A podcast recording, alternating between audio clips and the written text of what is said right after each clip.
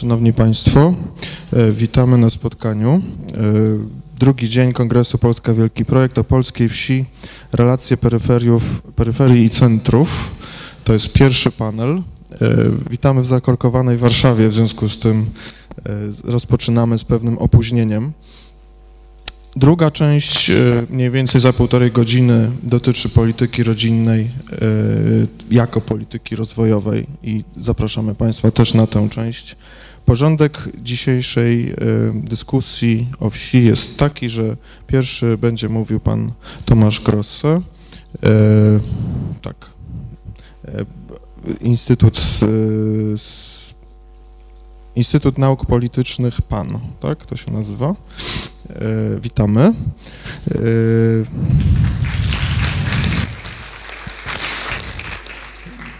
Drugi będzie mówił pan Jan Falkowski, Instytut Nauk Ekonomicznych Uniwersytet, Uniwersytetu Warszawskiego. Trzecia będzie mówiła pani doktor y, Barbara Fedyszak-Radziejowska, Instytut Socjologii Wsi, Rozwoju Wsi i Rolnictwa Polskiej Akademii Nauk.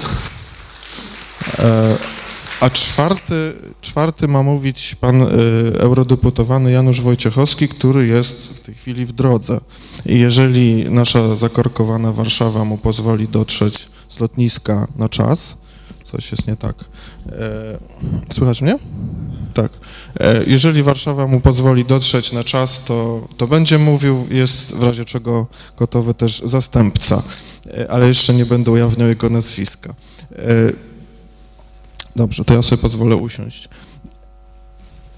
Wieś jest takim e, tematem, o którym w mieście zazwyczaj rozmawia się tylko e, w kategoriach kosztów, problemów, takiego pobłażania godnego zacofania, jakiejś takiej swojskości, prawda, kiełbasy i chrzanu.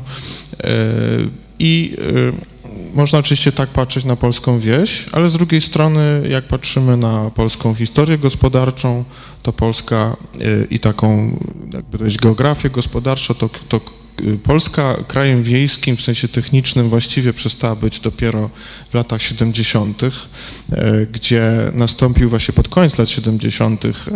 ilość ludzi pracujących na wsi wreszcie przekroczyła ilość ludzi pracujących w mieście. E, sprawdzałem. E, to można różnie mierzyć, ale ja to mierzę tak jakby miejscem pracy. I e, to jest coś, co dzisiaj, właściwie miesiąc temu, czy tam teoretycznie dwa miesiące temu nastąpiło w Chinach. Tak? Czyli możemy powiedzieć, to, to są takie proporcje. Jest, nie, nie, nie byliśmy nigdy krajem zindustrializowanym, nigdy nie byliśmy krajem jakichś olbrzymich miastach, nie byliśmy krajem wielkich fabryk. E, Polska zawsze historycznie była krajem wiejskim, no i dzisiaj rozmowa o wsi e, tocząca się w Centralnej Bibliotece Rolniczej e, właściwie powinna być dla nas czymś naturalnym, a zazwyczaj nie jest. Jest przedmiotem właściwie dyskusji specjalistów i dyskusji wszystkich tych, którzy uważają, że wspólna polityka rolna to jest jakiś wielki koszt, e, właściwie po co za to płacić i tak dalej. Więc e, ujmijmy może tą dyskusję w ten sposób, e, tak jak jest to zaproponowane, zaproponowane w, w podtytule, relacje peryferii do centrów. To jest wieś to nie jest tylko rolnictwo, mamy taki fenomen, że polskie miasta się wyludniają, e, ponieważ Polacy nagle, okazało się, przyjmują dosyć sarmacki sposób życia i w momencie, w którym się dorabiają, wyprowadzają się poza miasta. To oczywiście jest gigantycznym kłopotem dla miast jako takich, ponieważ tak jak Warszawa, prawda, właśnie zaczyna przypominać miasto trzeciego świata e, z olbrzymimi przedmieściami i z fatalnym systemem e, cyrkulacji tych, tych, tych, tych ludzi w obrębie, w obrębie całej aglomeracji i nagle tak naprawdę e, okazuje się też, że z drugiej strony polska wieś dostarcza bardzo pokaźnej ilości e, nadwyżki eksportowej dla polskiej gospodarki. To znaczy, że nie jest tylko i wyłącznie biorcą e, transferów, ale jest też tym, czy tym obszarem, który wpływa na na po pozytywny bilans, czy prawie pozytywny bilans handlowy, czy poprawia ten bilans handlowy Polski. I po trzecie, to jest jeszcze taka perspektywa, którą moglibyśmy mieć gdzieś z tyłu w głowy, właściwie można ująć ostatnie chyba nawet 70 czy 80 lat, co najmniej od wielkiego kryzysu gospodarczego, jako historię wsi, jako tej, która amortyzowała zawsze kryzys w Polsce. To był kryzys lat 30., potem E, wieś, prawda, ponieważ budowanie substancji mieszkaniowej po wojnie było bardzo kosztowne, więc był fenomen chłoporobotnika, to była jakaś taka oszczędność, prawda, że on mieszka na wsi, wyżywi się w razie czego sam, a e, w ciągu dnia dowieziemy go do fabryki. I to jest gdzieś takie tło, w którym e, my byliśmy w 89 roku. I teraz, czy możemy jakoś w skrócie powiedzieć, co się przez te 20 lat zdarzyło? E, z, z relacjami peryferii centrów w Polsce e, i e, jak te relacje właściwie powinny wyglądać, pan Tomasz Kressa.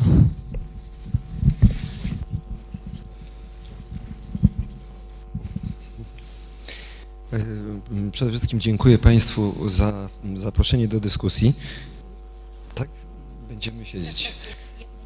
Ja przygotowałem sobie wystąpienie, nie wiem, czy w nim będę potrafił odpowiedzieć na Pana pytanie, ale w razie czego e, traktuję to wystąpienie bardziej jako e, mm, formę mm, e, przedstawienia pewnych wstępnych tez. Później, mam nadzieję, będziemy mogli na ten temat szerzej porozmawiać. Jeśli dyskutujemy o problemie polskiej wsi, y, który mm, oczywiście jest diagnozowany na wiele różnych sposobów. Y, z mojego punktu widzenia chciałbym zwrócić uwagę na trzy elementy tej diagnozy, które będą bardziej związane z aspektami politologicznymi niż na przykład demograficznymi, stricte przestrzennymi czy różnymi innymi dodatkowymi. Po pierwsze, e, dyskutując o polskiej wsi, chciałbym powiedzieć e, jedno zdanie na temat polskich elit, które reprezentują wieś lub szerzej elit politycznych. Jeśli chodzi, e, to, to, bardzo kluczowa sprawa, dlatego że to, w jaki sposób elity reprezentują wieś, w jaki sposób identyfikują problemy wsi, w moim przekonaniu w zasadniczy sposób ustawia e, politykę rozwoju wsi e, i rzutuje na to, w jaki sposób problemy wsi są rozwiązywane lub nie są rozwiązywane. Więc e, z tego punktu widzenia mm, ja widzę, że po pierwsze część polskich elit w ogóle nie jest zainteresowana tą problematyką, albo włącza ją do swoich programów wyborczych niejako z pewnego obowiązku lub dlatego, żeby nikt nie zarzucił, że takiego programu e, dana partia nie ma. Mm, przede wszystkim dotyczy to takich e, partii, mm, e, o których politolodzy mówią partiami, partie miejskie, czyli te, które się koncentrują przede wszystkim na mieszkańcach dużych miast. Taką partią początkowo przynajmniej była Platforma Obywatelska, ale w dalszym ciągu w dużym stopniu pozostaje. Y, natomiast oczywiście są y, ugrupowania, mm, które mm, problemy wsi, czy problematykę wsi stawiają na pierwszym miejscu. Tutaj można wymienić nieistniejącą już samoobronę albo obecnie funkcjonującą funkcjonujące Polskie Stronnictwo Ludowe. Jednak często politolodzy dostrzegają, że e, ta partia ujmuje problematykę wsi w sposób niezwykle zawężony. E, zawężony do pewnej tylko grupy mieszkańców wsi, e, nawet nie rolników tylko przede wszystkim y, najbogatszej części tych rolników, pewnych interesów, dużych, dużych interesów finansowych, które są związane z rolnictwem. A po drugie, że ym, dość, dość charakteryzuje, charakteryzuje podejście tego ugrupowania dość krótka perspektywa czasu, więc jest to funkcjonowanie bardziej na zasadach związku zawodowego, bardzo specyficznego, ściśle powiązanego z pewnymi grupami finansowymi czy gospodarczymi, które żyją na co dzień z rolnictwa, żyją również na przykład z funduszy europejskich kierowanych na rolnictwo. Niemniej e, brakuje tutaj bardziej kompleksowego, jak się wydaje, e, podejścia mm, do, problem, e, do problematyki rozwoju wsi. To, co można zarzucić wszystkim elitom politycznym, jak się wydaje, bez względu na to, czy to jest bardziej miejska partia, czy bardziej tak zwana rolnicza, to brak wizji. Brak wizji rozwoju wsi która by właśnie podchodziła do tej wsi w sposób e, wielostronny, adresowała pewien pro, e, problem do różnych grup społecznych, nie tylko do rolników, ale co najważniejsze, był to, byłby to, byłaby to pewna wizja e, rozwojowa, która ma odniesienie do tematu naszego, naszej sesji, czyli rozwijałaby wieś, w tym również obszary peryferyjne, w relacji do centrów, zarówno tych krajowych, jak i centrów regionalnych. Bo podejmę ten wątek charakteryzując inne obszary, pozostałe dwa obszary, które, które sobie wyznaczyłem w tym wstępnym wystąpieniu, ale, ale już w tej chwili mogę powiedzieć, że jedną z cech charakterystycznych rozmowy o problemach polskiej wsi jest z jednej strony to, że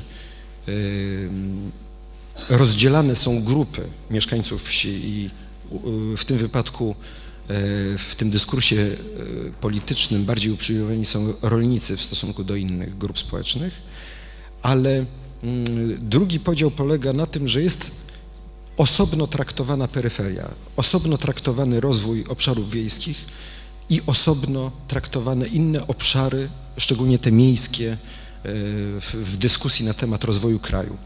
Więc nie ma, brakuje tych instrumentów, które by to wiązały. I to jest drugi jakby zarzut, e, który można postawić e, a polskim elitom politycznym, ale szerzej też być może ekspertom.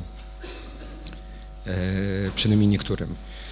Więc pierwszy e, problem, tak jak powiedziałem, e, widzę w mm, polskich elitach politycznych i dyskursie między politykami na temat rozwoju polskiej wsi. Drugi problem widzę mm, w polityce europejskiej. Oczywiście nie chcę tutaj wchodzić w szczegóły E, chociaż oczywiście mogę tutaj później się wypowiedzieć na ten temat e, nieco szerzej, e, jeśli chodzi na przykład o perspektywy polityki, wspólnej polityki rolnej po roku, w kolejnej perspektywie budżetu wieloletniego wspólnoty lub na temat polityki spójności w kolejnej perspektywie właśnie w kontekście rozwoju obszarów wiejskich. Ale mm, w tej chwili oczywiście nie mam czasu, żeby przedstawiać to mm, bardziej szczegółowo, tylko chciałbym skupić się na kilku zasadniczych rzeczach. Po pierwsze, bez wątpienia zgodzimy się, że rola polityk europejskich jest decydująca dla tego, co się dzieje w, z rozwojem polskiej wsi, ponieważ to są tak naprawdę zasadnicze fundusze, które, które kształtują politykę rozwoju na tych obszarach i które również absorbują uwagę urzędników, absorbują uwagę polityków.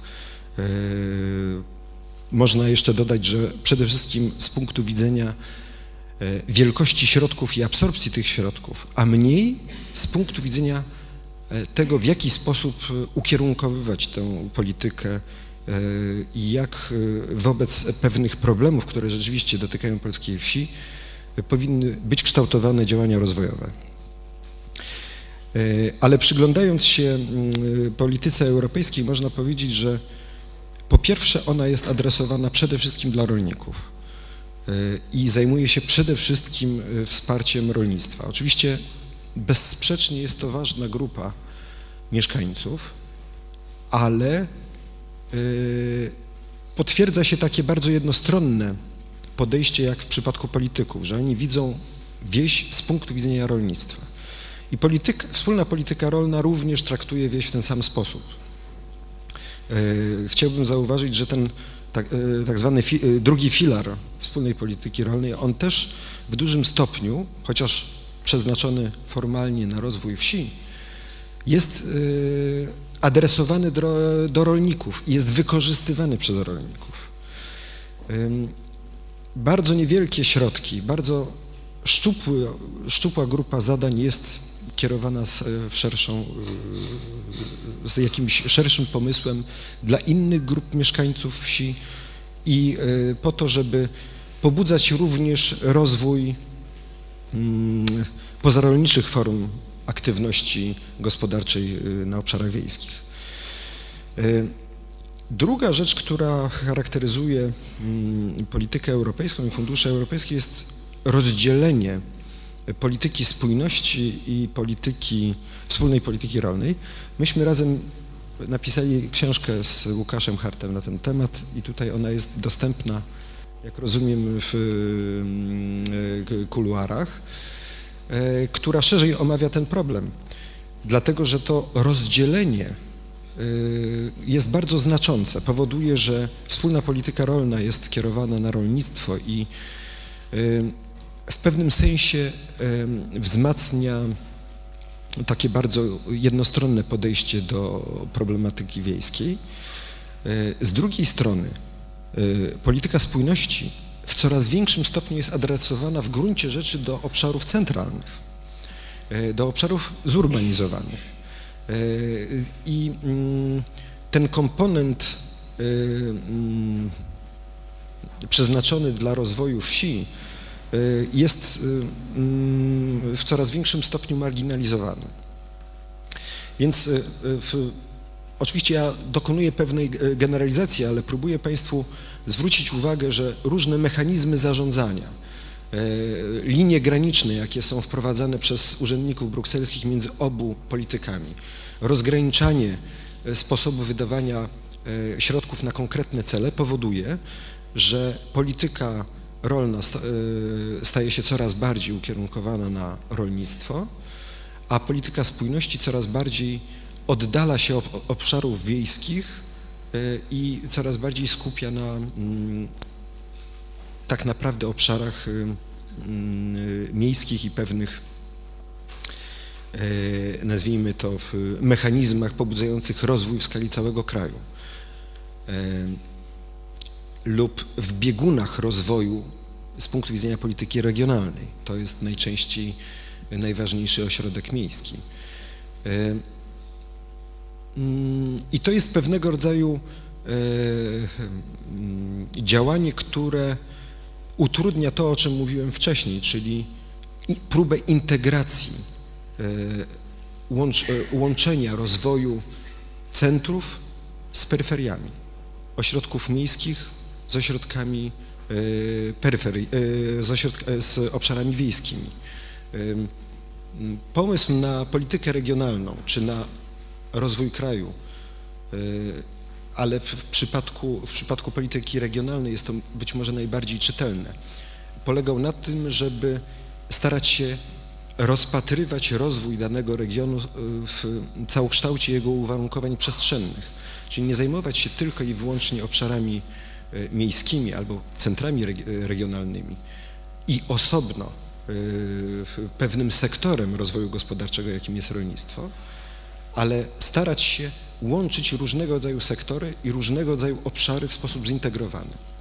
I e, takie było początkowo również założenie nie tylko polityki regionalnej, ale polityki spójności. Mm, e, jednak, jednak tak jak powiedziałem, coraz bardziej widać tendencję do tego, żeby, żeby gdzieś to gubić, to założenie i w gruncie rzeczy adresować środki e, w sposób rozłączny. Zarówno w tym wymiarze międzysektorowym, jak i w wymiarze przestrzennym. E, I teraz chciałbym jeszcze powiedzieć o trzeciej rzeczy, która mm, moim zdaniem ma znaczenie dla dyskusji na temat przyszłości rozwoju obszarów wiejskich w Polsce, czyli o krajowej strategii rozwoju e, mm, regionalnego lub e, wręcz o rozwoju kraju, czy, czyli o rozwoju Polski.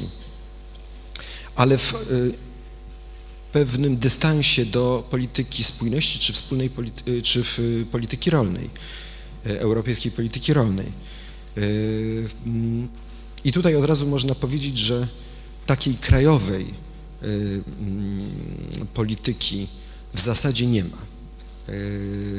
Jest tylko w dużym stopniu polityka spójności i, i wspólna polityka rolna, czyli środki pomocowe Unii Europejskiej, oraz różnego rodzaju mm, środki krajowe przeznaczone na dofinansowanie programów europejskich.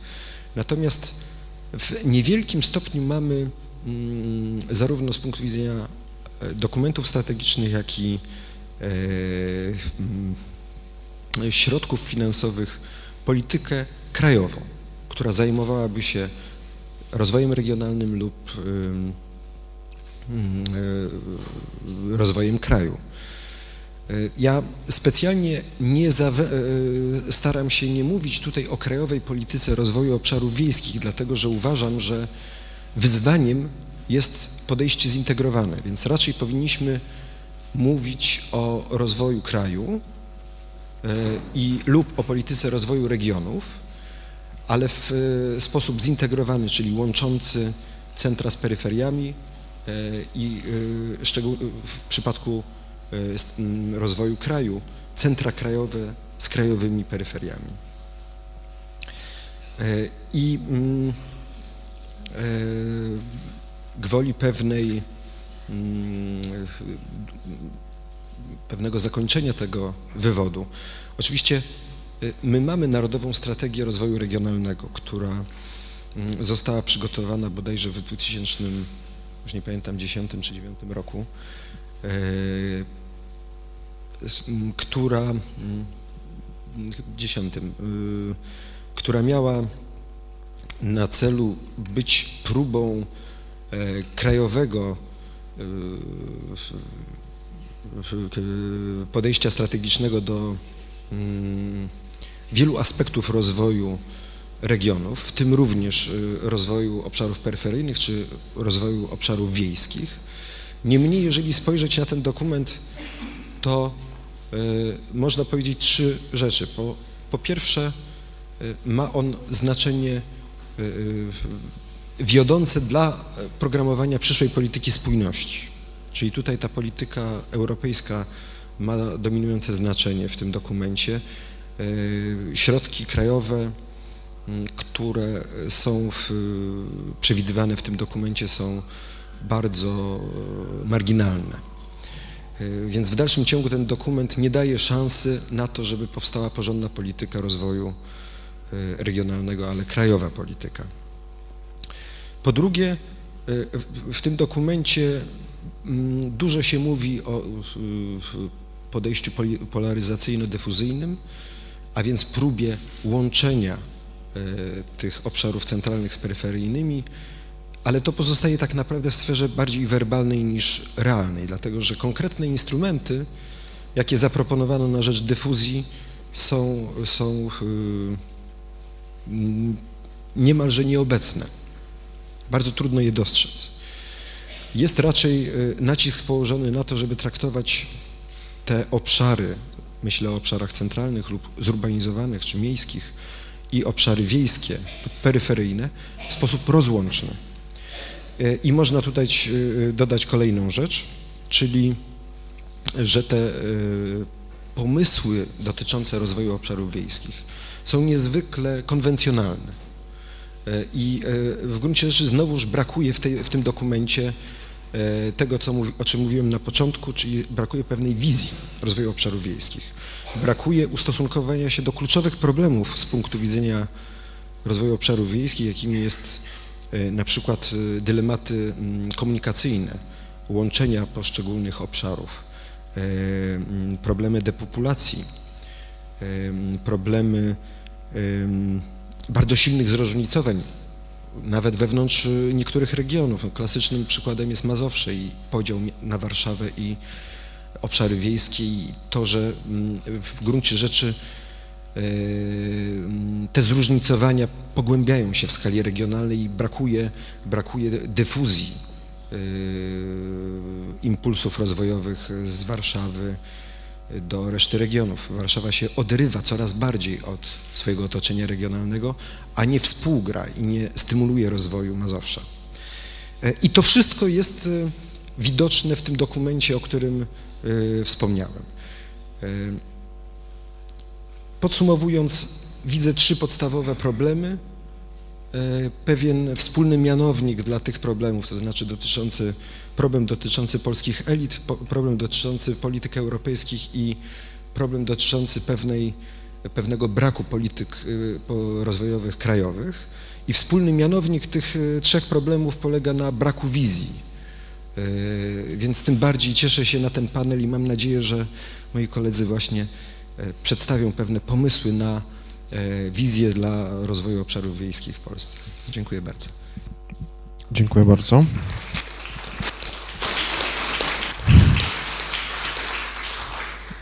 Do tej pory, kiedy mówimy o polskiej wsi, to zazwyczaj wymieniamy dosyć takie skomplikowane skróty, ARMIR, już tam nie pamiętam, tak takie bardzo długie europejskie agencje, które zazwyczaj wspomagają polską wieś y, i są utożsamiane z jej dobrobytem współczesnym, tak? Transfery, pomoce, ziemia, prawda? To nie, są to, są, nie, nie, wieś nie jest obszarem, który jest zarządzany czysto rynkowo, tak? To jest, są potężne instytucje, które ją nadzorują, wspierają, yy, ale jest też takie inne rozumienie instytucji, bo tutaj no, mamy właściwie w ekonomii się powiedzieć, to są organizacje. Mamy też yy, inne rozumienie instytucji, instytucji jako pewnych reguł.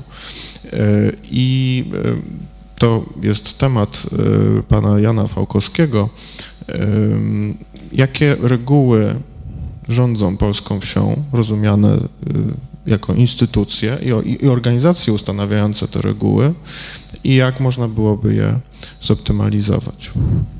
Na wstępie chciałbym też bardzo serdecznie podziękować organizatorom e, za zaproszenie do tej dyskusji i pogratulować inicjatywy. E, I zostałem rzeczywiście poproszony o ustosunkowanie się do takiego tematu instytucje wsparcia rozwoju obszarów wiejskich. E, wobec tego chciałbym zacząć od tego właśnie, jak ja rozumiem słowo instytucje. Tutaj e, pan Filip, Jan, Jan Filip Staniłko e, uprzedził troszeczkę to, o czym chcę mówić, mianowicie za ekonomistami ja chciałbym przyjąć, że instytucje to są swego rodzaju reguły gry. Tak jak Państwo macie w, w różnych sportach pewne zasady, które obowiązują i do których gracze muszą się dostosować, tak samo i w życiu społeczno-gospodarczym. Są pewne zasady, e, do których jednostka, czy to producent, czy konsument, czy decydent polityczny musi, musi się dostosować. I o tych regułach gry chciałbym powiedzieć właśnie w odniesieniu, czy w kontekście obszarów rozwoju obszarów wiejskich. E, jeżeli zatem zapytamy, jakie reguły gry mogłyby skutecznie wspierać rozwój obszarów wiejskich, e, to wydaje mi się, że najwłaściwszą będzie następująca odpowiedź. Jeżeli reguły gry mają skutecznie wspierać rozwój obszarów wiejskich, to ich tworzenie musi spełniać dwa podstawowe warunki. Pierwszy warunek e, to jest, że przy tworzeniu tych reguł my musimy brać pod uwagę istniejącą strukturę bodźców i motywacji, które kształtują zachowania wszelkich interesariuszy związanych z obszarami wiejskimi. Świadomie tu podkreślam, że dość szeroko traktuję tych interesariuszy, to znaczy nie, nie mówię tutaj wyłącznie o zachowaniach czy motywacjach, które wpływają na zachowanie mieszkańców obszarów wiejskich, czy to rolników, czy nierolników, ale również e, elit politycznych, tak jak tutaj pan profesor Grosse zauważył, również organizacji pozarządowych obecnych i aktywnych na obszarach wiejskich, czy też, może troszkę w mniejszym stopniu odniosę się do tego w moim wystąpieniu, e, tych wszystkich, którzy na obszary wiejskie trafiają bardzo sporadycznie, czyli najczęściej w charakterze turystów.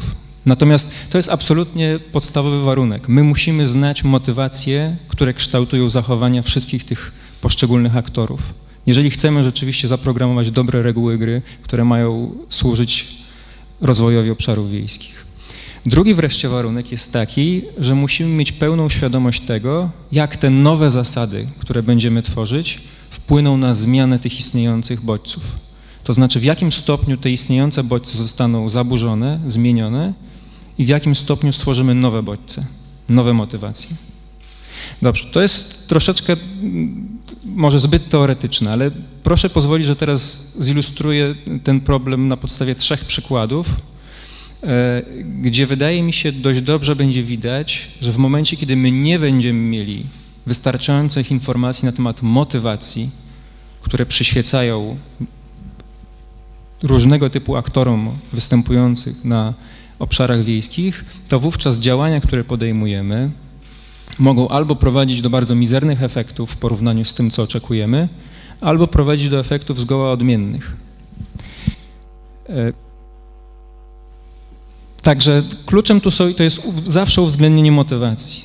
Pierwsza, pierwszy przykład, do którego chciałbym się odwołać, to jest, są działania, które sprzyjają tak zwanej dywersyfikacji obszarów wiejskich, to znaczy mowa tu jest o zróżnicowaniu działalności gospodarczej na obszarach wiejskich.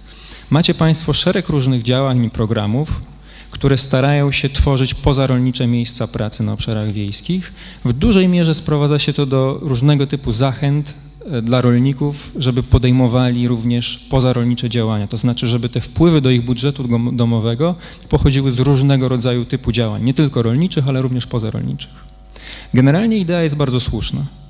Ciężko z nią polemizować, bo możemy przytoczyć bardzo wiele argumentów, które rzeczywiście pozwalają wierzyć, że tego typu działania będą skutecznymi działaniami stymulującymi rozwój. Od chociażby, nie wiem, kwestia likwidowania poprzez tworzenie nowych miejsc pracy, kwestia likwidowania bezrobocia ukrytego na obszarach wiejskich, czy też e, pomoc w lepszej alokacji istniejących zasobów na obszarach wiejskich itd., tak itd. Tak Natomiast jest w tych działaniach bardzo jeden podstawowy problem, który dla mnie jest pewnym paradoksem, to znaczy E, I on właśnie sprowadza się do tego, że moim zdaniem my tego typu działania prowadzimy bardzo bezrefleksyjnie. To znaczy nie zadajemy sobie pytań odnośnie motywacji, które przyświecają chociażby rolnikom do tego, żeby wziąć czy, czy szukać pozarolniczych źródeł utrzymania na obszarach wiejskich. Teraz jak bym to zilustrował? Otóż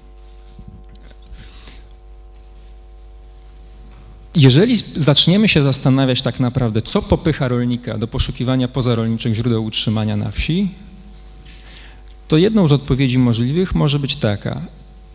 Rolnikowi potrzebny jest kapitał na inwestycje, nie ma dostępu do tego kapitału, w związku z czym poszukuje tego kapitału gdzie indziej. To jest jedna rzecz.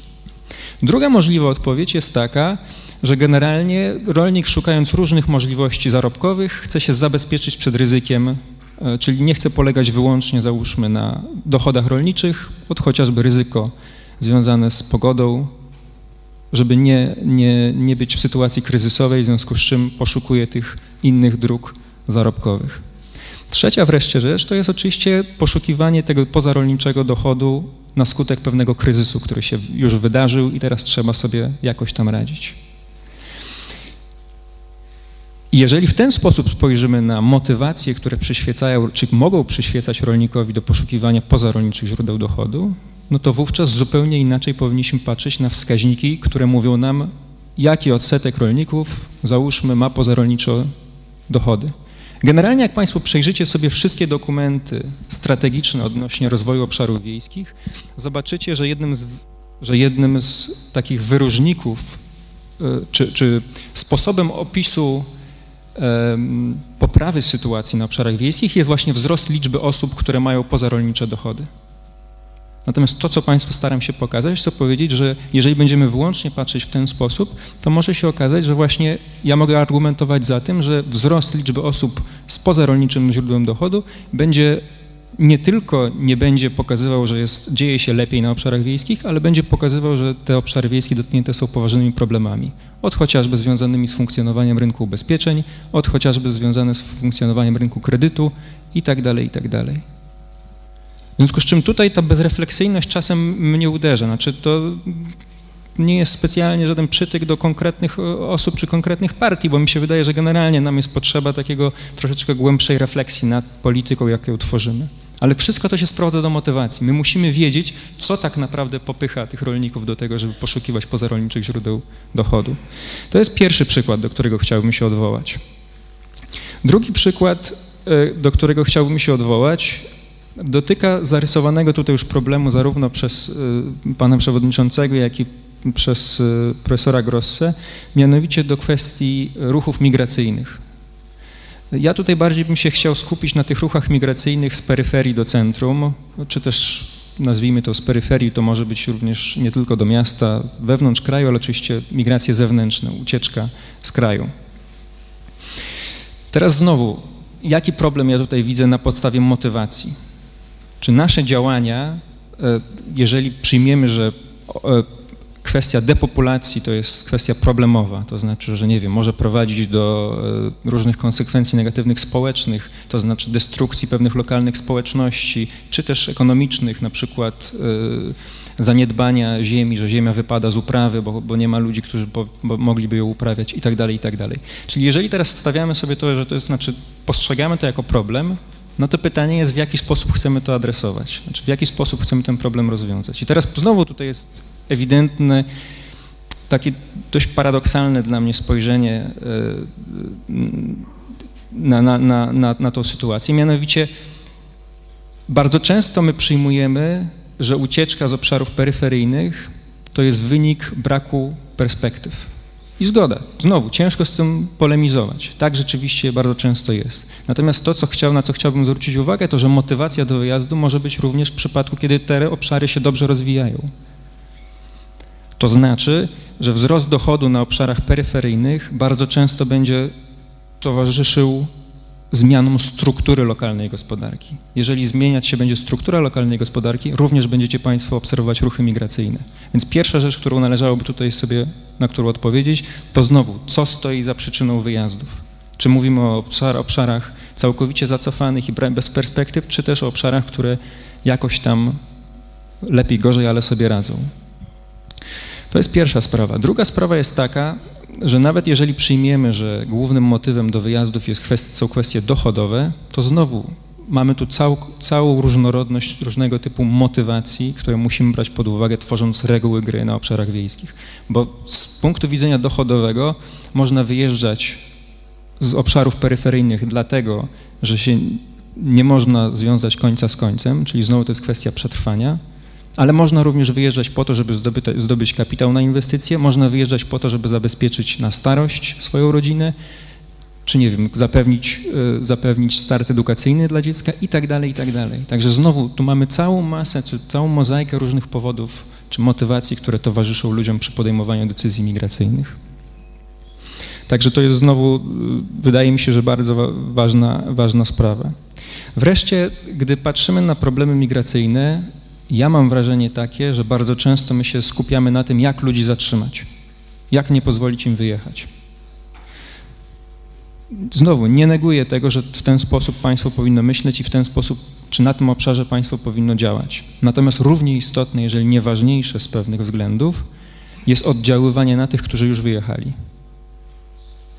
Dlaczego? Dlatego, że tak naprawdę w momencie, kiedy postrzegamy migrację wyłącznie jako problem, czyli to jest troszeczkę to, o czym pan E, Jan Staniłko mówił na, na, początku. My mamy tendencję do patrzenia przez pryzmat problemów na obszary wiejskie. Musimy nauczyć się patrzeć na nie przez pryzmat szans. Skoro ci ludzie wyjechali, w takim razie przynajmniej stwórzmy im motywację do tego, żeby inwestowali kapitał, który zarabiają, gdzie indziej, w miejscu, w miejscu, z którego wyjechali. I teraz tutaj nie chcę specjalnie wchodzić w działania podejmowane przez państwo. Wydaje mi się na przykład, że Taki portal powstał teraz, powroty.pl, to jest krok w dobrą stronę. Nie ma co wchodzić, czy to rzeczywiście działa, czy nie, ale tego typu rzeczy powinny być tworzone. Dla przykładu, przyznam, że nie wiem tego, ale chętnie bym dowiedział się na przykład, ile lokalnych samorządów starało się wprowadzić programy opierające się na partnerstwie publiczno-prywatnym. Każda złotówka przesłana przez migranta jest inwestowana, a my dodajemy do tego jedną złotówkę z budżetu lokalnego i jedną złotówkę z budżetu centralnego. Ludziom trzeba stworzyć motywację do tego, żeby chcieli inwestować. Tak samo jak przyciągamy inwestycje zagraniczne, możemy starać się przyciągać inwestycje czy transfery ludzi, którzy wyjechali. Rzecz kolejna. Jeżeli chcemy, żeby te pieniądze z transferów do nas wracały, to dla mnie całkowicie niezrozumiała jest na przykład rejterada Poczty Polskiej z obszarów wiejskich i placówek banków. Tym ludziom trzeba przede wszystkim zmniejszyć koszty przesyłania pieniędzy. E, niezrozumiałe dla mnie również jest na przykład to, co się dzieje teraz w odniesieniu bankowości spółdzielczej. To są pytania, które według mnie warto sobie stawiać. Znaczy, skoro oni wyjechali, dobrze. Natomiast postarajmy się zrobić tyle, ile możemy, żeby te pieniądze rzeczywiście były inwestowane na miejscu. W związku z czym to znowu motywacje tutaj są kluczowe. E, można próbować pożenić tych, co zostali, z pieniędzmi tych, którzy wyjechali. To znaczy popróbować tworzyć jakieś programy mikrokredytowe, gdzie ci, którzy wyjechali mają jakieś pieniądze, mogliby służyć tymi funduszami dla inwestycji u tych, którzy zostali na miejscu. To nie jest prosta rzecz oczywiście, natomiast na poziomie lokalnym, gdzie ludzie się znają, mają do siebie zaufanie, to jest mimo wszystko prostsze, bo bazujemy tutaj na kapitale społecznym, który jest tam. Do tego oczywiście jest kwestia żyrowania ewentualnie takich pożyczek czy programów przez państwo. I trzeci wreszcie przykład, gdzie wydaje mi się są motywacje bardzo, bardzo istotne i często mimo wszystko pomijane, to jest problem decentralizacji polityki rozwoju obszarów wiejskich. Tu chciałbym się odwołać do doświadczeń programu LIDER. E, I to już na tym będę kończył. E, program LIDER, generalnie znowu idea świetna. Myślę, że wszyscy byśmy jej przyklasnęli tutaj. E, chodzi o to, że w programie LIDER tworzymy partnerstwa lokalne, skupiające przedstawicieli trzech różnych środowisk. Z jednej strony samorządu terytorialnego, z drugiej strony społeczeństwa obywatelskiego, z trzeciej wreszcie strony e, przedsiębiorców prywatnych, którzy mają jakiś biznes prywatny na, na danym obszarze. Czyli mamy, tworzymy partnerstwo, które ma realizować, najpierw tworzyć strategię rozwoju lokalnego, a później realizować projekty w ramach tej strategii, żeby realizować cele, które w tej strategii zostały wyznaczone. Tak jak powiedziałem, idea generalnie bardzo słuszna, natomiast tu jest ewidentny konflikt interesów. Konflikt interesów, który występuje tym razem po stronie elit politycznych, które mają motywację do tego, żeby blokować tego typu działania. Jak to może wyglądać? Otóż wydaje mi się, że nawet miało to miejsce również w Polsce. Chodzi o to, że generalnie w momencie, kiedy tworzymy tego typu partnerstwa lokalne, narażamy się, jeżeli jesteśmy elitami politycznymi, narażamy się na możliwość e, stanięcia twarzą w twarz z konkurencją. To znaczy, jeżeli spojrzymy sobie na to, co się działo w Polsce w ostatnich pięciu latach, to macie Państwo naprawdę sporo przykładów osób, które w życiu nie były w polityce, ale działając w ramach takiej, takiego partnerstwa lokalnego, tą polityką zaczęło się interesować. Mało tego, w tej chwili pełnią urzędy wójtów czy, czy, czy, czy radnych gminy. W związku z czym na samym początku zapomniano o tym, myśląc o tym programie, że tak naprawdę lokalne elity polityczne, jeżeli obawiają się, że taka, taki konkurent może się nagle pojawić, mają wszelkie motywacje do tego, żeby, żeby blokować tego typu inicjatywy. E, na potwierdzenie tego scenariusza mogę Państwu powiedzieć, że w Polsce e, na tym pierwszym etapie tworzenia partnerstw lokalnych e, te partnerstwa były tworzone przede wszystkim w gminach, które mają system e, wyborczy większościowy, a nie system e, proporcjonalny. I to jest kwestia właśnie motywacji, zasad czy reguł gry, które są tworzone. W momencie, kiedy Państwo, załóżmy, macie wybory większościowe, głosujecie na konkretne nazwisko. W momencie, jeżeli ta osoba przeciwdziała inicjatywie, załóżmy, która była w programie LIDER, możecie ją ukarać bezpośrednio. Jeżeli głosujecie na partię, tego typu kara jest mniej skuteczna. I to rzeczywiście znalazło potwierdzenie w danych. Jak przyglądałem się danym, to, to uważam, że to jest jeden z bardzo ciekawych wniosków. To znaczy, że te inicjatywy były blokowane tam, gdzie ukaranie polityków za tego typu zachowania jest trudniejsze. I tutaj jest ewidentny znowu problem motywacyjny, że motywacja jednej strony może być inna czy przeciwstawna tak naprawdę motywacjom pozostałych stron. Tytułem podsumowania chciałbym wspomnieć o dwóch rzeczach. Jedna rzecz to jest w pełni, tutaj się zgadzam z panem profesorem Grosse odnośnie tego, że obszary wiejskie należy widzieć jako część większej całości. I to jest duży błąd, że my staramy się to jakoś tam rozczłonkować. To nie zmienia jednak faktu, że impulsy rozwojowe do rozwoju tych obszarów mogą pochodzić z reguł gry, które tworzone są na poziomie lokalnym. Nie musimy zawsze czekać na to, co się stanie na poziomie centralnym, szczególnie, że bardzo ciężko czasem jest przeforsować konkretne zmiany na poziomie centralnym. Wydaje mi się, że reguły gry, czyli motywacje, powinny również być tworzone na poziomie lokalnym i to jest, to jest chyba dość istotna, istotna kwestia. Po drugie wreszcie wydaje mi się, że warto jest tutaj eksperymentować. Tak samo jak w laboratorium eksperymentujemy, e, tak samo powinniśmy eksperymentować z regułami gry. Musimy poszukiwać po prostu rzeczy, która jest dla nas optymalna. Trochę metodą prób i błędów. Czę często ta bezrefleksyjność przy wdrażaniu polityki rozwoju obszarów wiejskich bierze się z tego, że my po prostu bierzemy rozwiązania, które ktoś inny wymyśli. One oczywiście mogą czasem zdawać egzamin, ale czasem nie. I nie będą tego egzaminu zdawać. W związku z czym zachęcałbym do, do eksperymentowania. To, to jest ważna rzecz. Znaczy, nie wiem, taki eksperyment mógłby wyglądać chociażby na tej zasadzie, że bierzemy losowo próbkę gmin, i wdrażamy pewne rozwiązanie. Patrzymy, co się dzieje. E, także to chyba, to chyba tu bym kończył. Także bardzo dziękuję. Dziękuję bardzo. E, pani doktor cały czas z dezaprobatą kiwała głową, e, kiwała głową negując to znaczy, że będziemy, mamy przed sobą e, chyba krytyczne wystąpienie. E, wystąpienie o, e, o tym, jakie są niespodziewane konsekwencje już wcześniej chyba nadmienianej marginalizacji i ignorancji polskich elit politycznych wobec tego, co wiejskie i rolnicze, bo jak rozumiem, padnie tu teza o dosyć zaskakujących konsekwencjach. Dziękuję serdecznie. Tak, mam nadzieję, że zaskakujących. Bardzo Państwa serdecznie witam. Dziękuję za zaproszenie i myślę, że też dziękuję za to, że w tym e, projekcie Kongres Polska Wielki Projekt jest debata jest debata poświęcona e, wsi, rolnictwu e, w takim kontekście centrum-peryferię, co bardzo mnie ucieszyło, bo właśnie E, to pozwala mi tak sformułowany temat e, poprowadzić, ale muszę się jednak wytłumaczyć. E, z, tego, jakby to powiedzieć, może nadmiernego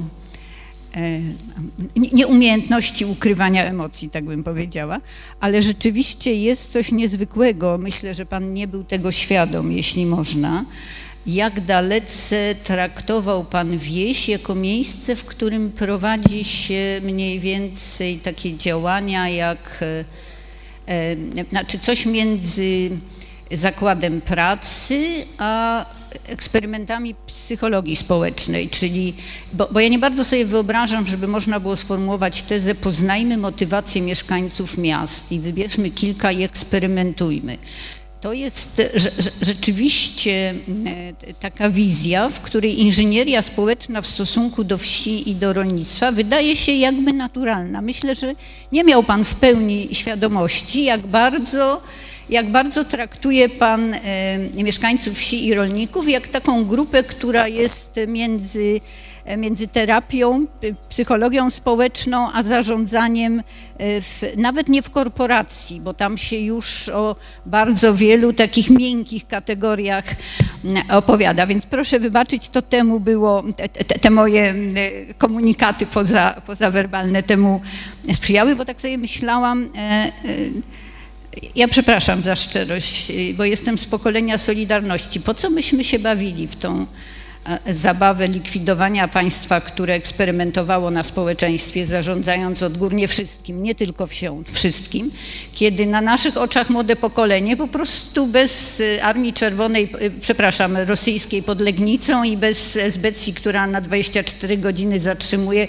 bez nakazu, po prostu dalej chciałoby eksperymentować. Może już nie, na, ja wiem, proszę wybaczyć, ale musiałam się wytłumaczyć z tych być może przesadnie odbieranych planów, ale nie, nie ukrywam, że jest w tym pewien, pewien teraz już na poważnie, jest w tym pewien merytoryczny pretekst i z panem się zgadzam, e, znaczy z panami. Ten pretekstem jest chociażby wspólna polityka rolna, czy cały mm, unijny y, program wspierania obszarów peryferyjnych, w których to obszarach peryferyjnych, no niewątpliwie wieś i rolnictwo są y, peryferiami peryferii, o tak by to e, można powiedzieć. I w tym sensie, jeśli się wydatkuje środki finansowe z budżetu kraju czy czy, czy Unii Europejskiej, to taka skłonność do tego, żeby pomyśleć, jakby w związku z tym panować nad motywacjami, jak e, kierować e, zachowaniami ludzi, może się pojawić i być może to jakby jest nieuchronna tego konsekwencja. Ja chciałam powiedzieć, że jestem osobą, która wprost, wyraźnie i zdecydowanie, bez żadnej kokieterii, którą większość zajmujących się wsią a nie związanych z rolnictwem ludzi mm, stosuje, jak mówię o wspólnej polityce rolnej, z takim grymasem, mm, mieszaniną niechęci i lekceważenia. Ja jestem wielkim zwolennikiem wspólnej polityki rolnej. Uważam, że to był genialny pomysł e, tworzącej się Europejskiej Wspólnoty Gospodarczej, a potem Unii Europejskiej. To jest e, rzeczywiście na, najbardziej racjonalny sposób e, tworzenia takiego instrumentu ekonomicznego, który pozwala bardzo szczególną działalność gospodarczą, którą jest prowadzenie gospodarstwa rolnego. Ja nie będę na ten temat długo mówić, ale e, wystarczy się zastanowić, jak wysokie stawki trzeba by płacić za ubezpieczenie gospodarstw rolnych w Polsce, komercyjne, gdyby nie było dofinansowania i kto byłby, i, i, i, jakie firmy ubezpieczeniowe by się w ogóle zgodziły tak, na, na, na komercyjne obsługiwanie, całkowicie komercyjne obsługiwanie gospodarstw rolnych, w sytuacji, w której takie, a nie inne społeczeństwo potem płaci za żywność, którą trzeba sprzedać po takiej cenie, żeby gospodarstwo miało zysk. Więc albo to się kończy sprowadzaniem żywności z Chin, tak, albo z południowej Ameryki, tam gdzie jeszcze są wielkie latyfundia i bardzo tania siła robocza, no bo już na niewolników w południowych Stanach, Stanów Zjednoczonych i na chłopa pańszczyźnianego liczyć nie można, więc no, szczególnie w Europie nie wypada utrzymywać ludzi produkujących żywność na takim poziomie nędzy, jak to zwykle bywało w, w, w, w różnych etapach rozwoju naszej cywilizacji. E, a równocześnie odpowiadając za wspólnotę w, Europie przynajmniej, którą, którą w, własnym państwie traktujemy nie tylko jako wyborców, ale także jako obywateli, no to chcemy, żeby ta żywność była tania i chcemy, żeby była bezpieczna i chcemy, żeby była zdrowa. Mechanizm płatności bezpośrednich i wspierania produkcji rolnej e, daje taką szansę, bo to nie jest tak, że interesariuszami wspólnej polityki rolnej są tylko rolnicy. Denerwuje mnie ten mikrofon niebotycznie. Tak? Dobrze, będziemy próbować tak, ale i tak będzie piszczał. Otóż e, to jest interesariuszami polityki rolnej jesteśmy my jako konsumenci, bo dzięki temu mamy tę gwarancję żywności, bo to też nie jest taki problem, to, to nie jest towar jak podkoszulek czy but, tak? który, który e, to, to jest żywność, to jest coś, co od małych dzieci po starszych ludzi jest, jest towarem bardzo szczególnym. Mało tego, e, jeżeli żywność jest droga, to bardzo polaryzujemy e, dystanse społeczne. Tak? Znaczy, je, jeżeli jakimś dużym grupom społecznym brakuje pieniędzy na, e, na utrzymanie rodziny w tak podstawowym towarze, jakim jest żywność, to znaczy, że mamy dramatyczny problem społeczny. I oczywiście możemy to rozwiązywać charytatywnie i darmowymi obiadami i kartkami, co też jest finansowane z budżetu, ale obniżamy wtedy motywację ludzi E, biednych, którzy zamiast mieć poczucie, że stać ich na żywność, zaczynają w tych wielkich miastach i metropoliach postrzegać samych siebie jak klientów pomocy społecznej, a to obniża motywację e, i do przedsiębiorczości, i do innowacyjności, i do kreatywności i tak dalej. No proszę, może stara, niewykształcona i z małego miasta, mimo to jakoś trzyma ten mikrofon. Bo jest zielony, czyli wiejski, dobrze. Otóż e, tak, dziękuję. Więc e, jak powiadam, jestem głęboko przekonana, że mechanizm wspólnej polityki rolnej jest mechanizmem, który rozwiązuje autentyczne problemy nas wszystkich, a nie rolników.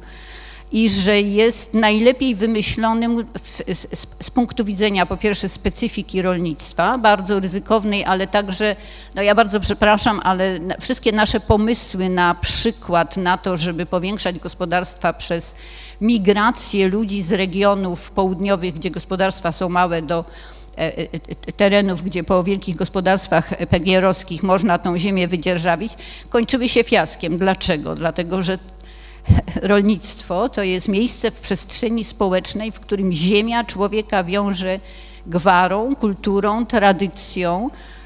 Jeśli chcemy to mieć, bo oczywiście możemy sobie powiedzieć, że wszyscy zamieniamy się prawda, w jeden wielki koncern produkcyjny i sektor rolny to, i mieszkańcy wsi to są po prostu pracownicy. Tak, i to ja, ja, takie pomysły pamiętam, znaczy pamiętam nawet takiego ministra, który chciał takie rury z mlekiem prowadzić z wielkich mleczarni położonych gdzieś tam, znaczy wielkich gospodarstw rolnych na, na, na ziemiach zachodnich pod Warszawę, tak, i te rury miały, no, no, no, no to jest możliwe oczywiście, ale wracając na serio do problemu. Więc rzeczywiście jest tak, że wieś jest i, i, wieś i rolnictwo to jest taki, takie miejsce, w którym mamy specyficzną działalność gospodarczą, która wraz z, z rozwojem gospodarczym, y, proszę Państwa, ja, ja przepraszam, że powiem to tak zwyczajnie, jak stajemy się coraz bardziej zamożni, to wymieniamy częściej bardzo wiele rzeczy samochody, meble, ubrania i mieszkania, natomiast nie zjadamy dwóch kotletów schabowych dziennie, to znaczy nie zapewniamy wzrostu dochodów rolniczych, ponieważ y, w gruncie rzeczy poznajemy zamożność po tym, że coraz większa pula środków w budżecie domowym zostaje na, na konsumpcję nierolniczych, czyli nie, nie a jakość żywności to jest właśnie to, za co płacimy we wspólnej polityce rolnej. E, a Europa wymyśliła ją po to, żebyśmy nie jedli takiego mięsa, w którym procent mięsa w wędlinie to jest między 2 a 7, tak? Tylko żeby tam było między 17 a 30 powiedzmy.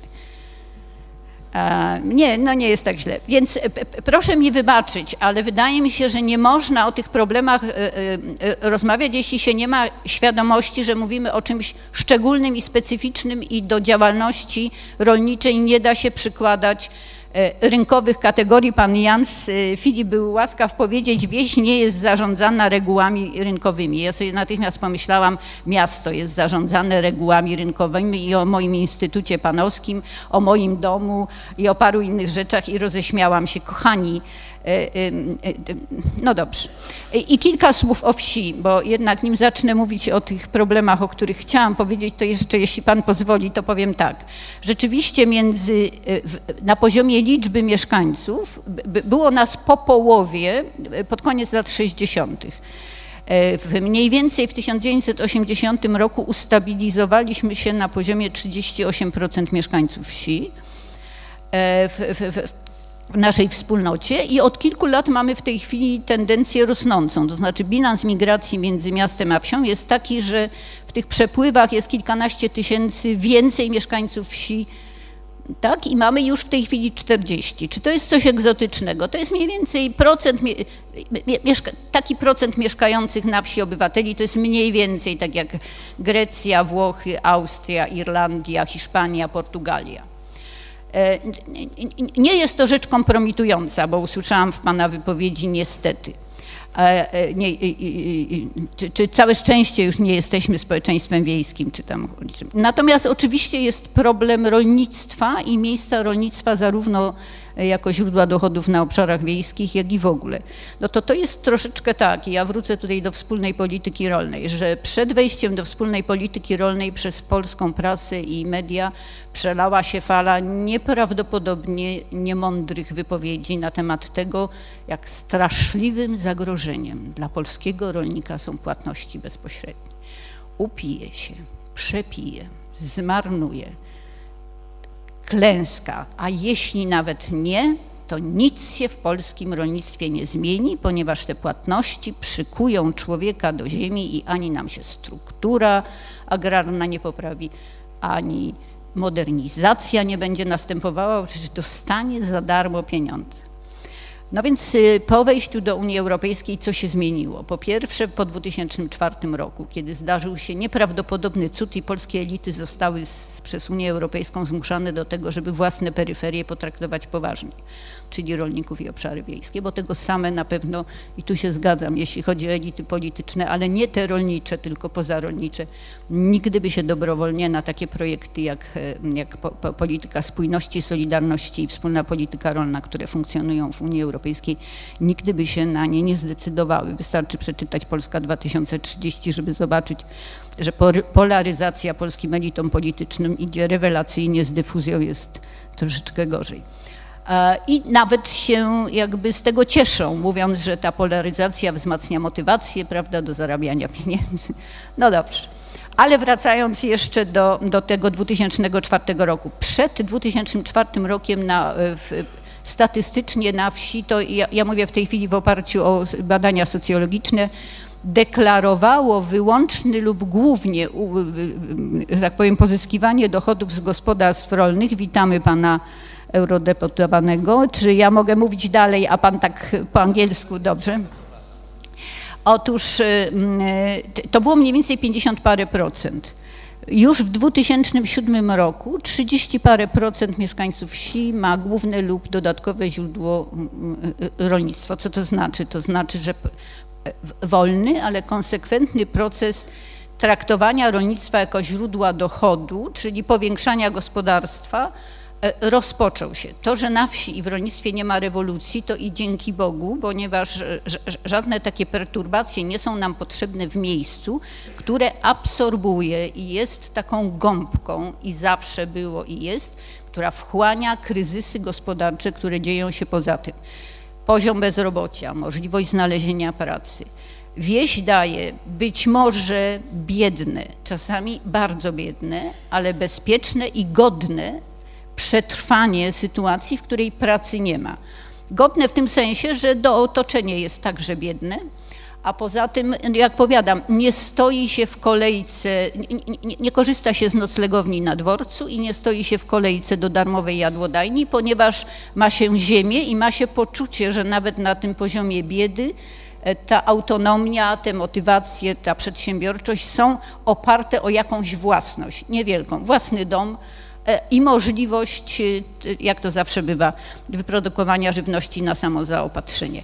Więc ten proces, który miał nie nastąpić, a więc proces zmian nastąpił. Ja chcę Państwu powiedzieć, Pan był łaskaw, e, Pan Jan Filip Staniłko wspomnieć o tej nadwyżce. No tak, no, nie da się ukryć, że mimo różnych zabiegów ze strony Rosji, które miały które używały zawsze w stosunku do nas nie tylko gazu, ale tego, że blokowały eksport naszej żywności na swoje rynki, y, wiedząc, że to wywoła kłopoty w, w, w zbycie żywności, ale także nastroje na wsi, okazały się już prawie nieskuteczne, ponieważ myśmy odnaleźli się, znaczy polskie rolnictwo odnalazło się znakomicie na rynkach europejskich. Eksportujemy makarony do Włoch, sery do Francji, co wydaje mi się wyczynem niebywałym, nie mówiąc o przetworach mlecznych, które rzeczywiście y, już nie tylko surowce, ale właśnie żywność przetworzona znakomicie tam się odnajduje i mamy nadwyżkę, czyli y, polskie rolnictwo zarabia na siebie. E, no i co jeszcze e, powiedziałabym ważnego, z, z, tych takich idiotyzmów, przepraszam, z tych takich mało mądrych zdań, które przed wejściem do Unii Europejskiej pojawiały się w debacie publicznej, były też takie, że chłopi sobie kompletnie nie poradzą. No w ogóle te pieniądze, nim oni zaczną z nich korzystać, Absorpcja środków unijnych i to nie tylko tych prostych płatności bezpośrednich, chociaż one też wymagały jednak najpierw no, opanowania techniki wypełniania formularzy, podawania i tak. Ale myślę tutaj o SAPARDzie, który był przedakcesyjny, a także potem tych trudniejszych programach modernizacyjnych e, po wejściu do Unii, to była absorpcja na poziomie, no SAPARD był na poziomie 130%, czyli trzeba było potem po wejściu do Unii jeszcze te 30% znaleźć i przekazać rolnikom. E, co przy funduszach z rozwoju regionalnego i Funduszu Spójności było na poziomie kilku, kilkunastu procent i bardzo długo się uczyliśmy. Ja wiem, że to jest trudniejsze, bo, bo, bo wymagało bardziej skomplikowanych inwestycji, ale uczyliśmy się z tych środków korzystać. Więc ja, ja, bym powiedziała, że, bardzo współczuję moim rodakom, bo nie wiedzą o sukcesie, jakim jest y, wejście do Unii Europejskiej dla polskiej wsi i rolnictwa. I to jest troszeczkę tak, że z programem LIDER też jest trosze, znaczy ja, ja przepraszam, no ale jak już pracuję w Instytucie Rozwoju Wsi i Rolnictwa i co najmniej sześć osób w moim otoczeniu bada lidera i sama go badałam, no to pozwolę sobie coś powiedzieć, że, że ten problem wygląda troszeczkę inaczej. Co to, to program LIDER jest naturalnie z drugiego filara wspólnej polityki polityki rolnej, czyli to nie jest tak, że można tego lidera w metropoliach, ale on ma tworzyć nie tyle partnerstwo publiczne prawne, ile ma tworzyć sieć czy poczucie wspólnoty między małymi miasteczkami i gminami wiejskimi. I jest bardzo dobrze, jeśli wchodzą w taki pomysł na rozwój własnego no, powiedziałabym, subregionu, jakiegoś takiego małego, y, e, mikro, może mikroregionu, to jest lepiej powiedziane, e, w, w skali wiejskiej, w, we współpracy takie, no nie wiem, dolina czy ujście, jakiś krajobrazowy fragment. Natomiast y, tworzy się lokalna e, grupa rozwoju i fenomen lidera polega na tym, że środki są nie przez ministerstwo dysponowane, nie przez wojewodę, tylko trafiają do lokalnej grupy działania, która wymyśla pomysły na to, co kreować, inwestować, jak przedsiębiorczość rozwijać. I to jest y, y, sytuacja, w której, żeby ta lokalna grupa działania funkcjonowała, rzeczywiście, tak jak Pan mówi, musi, musi być przedsiębiorca, organizacja pozarządowa i samorząd. I, I, jest problem z liderem i muszę powiedzieć, że jest to dokładnie ten sam problem, jaki mamy z demokracją, bo jak w praktyce funkcjonuje lider, mam nadzieję, że Pan się domyśla. Kuzynka wójta zakłada organizację pozarządową, a jego szwagier staje się przedsiębiorcą, tak? I w tym sensie y, y, może się tak zdarzyć, że program LIDER y, jest, jest sposobem pozyskiwania przez samorząd pieniędzy na rozwój. Ja przyznam się szczerze, że ja się na to nie obrażam. Natomiast zgadzam się, że to zakłóca nam procedury demokratyczne, dlatego że to wzmacnia, może wzmocnić w gruncie rzeczy trwałość władzy lokalnej, a o ile my mamy potworny problem, jak Państwo wiecie, na poziomie politycznym z opozycją i z rządzącymi e, e, w Sejmie i w Senacie, to proszę sobie wyobrazić przy tak takich mankamentach demokracji, jakie są na, na, na, na, poziomie centralnym, jak trudno w małych wspólnotach lokalnych, kiedy wszyscy się lepiej znają, są jakoś tam ze sobą powiązani, stworzyć sytuację rywalizacji, kiedy wiadomo, że w samorządzie na poziomie gminy wiejskiej o, o, o silne partie polityczne Zresztą nie oczekujemy tego na poziomie samorządu.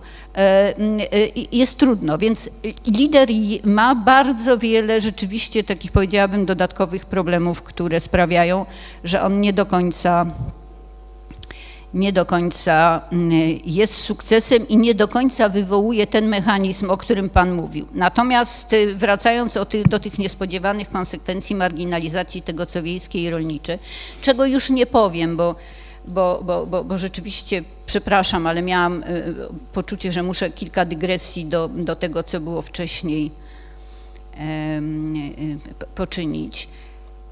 Chciałabym powiedzieć tak, że problem rozwoju społeczno-gospodarczego, wtedy kiedy go rozpatrujemy w takich kategoriach centrum i peryferię, to jest problem, który dotyka bardzo wielu poważnych problemów o charakterze społecznym, ekonomicznym, politycznym, kulturowym i to są problemy, dla których nie ma jednego rozwiązania. Znaczy jako e, pokolenie Solidarności chciałabym, żeby tym młodszym pokoleniom przekazać moje głębokie przekonanie, że wiara w to, że każdy problem społeczno-gospodarczy ma jedno roz, rozwiązanie, najlepiej naukowe, może już nie marcisto-skoleninowskie, ale naukowe, E, e, niszczy nam demokrację, debatę i niszczy nam racjonalność w podejmowaniu decyzji. Zawsze to jest kwestia kosztów, efektów i tego, co chcemy osiągnąć. Dopiero wybierając optymalne rozwiązanie w debacie, jesteśmy w stanie powiedzieć, czy pierwszy filar, czy drugi, czy sektor wielkoobszarowych, czy ponieważ polska wieś absorbuje e, kryzysy gospodarcze, to jest ważne, żebyśmy mieli te 60% gospodarstw, które może nie są dochodowe, ale E, tak jak to dzisiaj mówi się nie tylko w Unii Europejskiej, ale profesor Wilkin mówi już nawet w Polsce, rolnictwo i wieś pełnią wiele różnych funkcji. Także, o czym panowie nie mówili, jest to kwestia no, greeningu, no, te, tego wszystkiego, co jest ochroną środowiska. To nie jest tylko kwestia bezpiecznej żywności, ale bioróżnorodności i zachowania przyrody i krajobrazu, tak żebyśmy ją e, mogli przekazać następnym pokoleniom. A jeżeli tak, to to kosztuje, bo ochrona środowiska kosztuje. W biznesie Państwo nie macie cienia wątpliwości, że, że, że e, ocieplenie klimatu, prawda, może się przełożyć na niebywałe koszta. W rolnictwie, w, przyrodzie, w krajobrazie ci, którzy są strażnikami przyrody, a to są mieszkańcy wsi i rolnicy, e, e, nic dziwnego, że będziemy im za to płacić, ponieważ chcemy mieć możliwość wyboru między tym, co na jednym z kraju jest wielką metropolią, a na drugim wsią, rozumianą jako miejsce w przestrzeni społecznej, związane z rolnictwem, być może w coraz mniejszym stopniu, ale z przyrodą, krajobrazem i tym wszystkim, co się z nim wiąże. Y, no i wracając do tego problemu centrum i peryferię. Y, to jest kwestia, w której chciałabym, żebyście Państwo zobaczyli wieś i rolnictwo jako peryferię względem metropolii w Polsce, dokładnie równolegle z dostrzeżeniem, że na poziomie Unii Europejskiej peryferiami jest Polska. E, jesteśmy bardziej rolniczy, bardziej różnorodni, bardziej zacofani i zależni na przykład od starych krajów, e, starych członków Unii Europejskiej.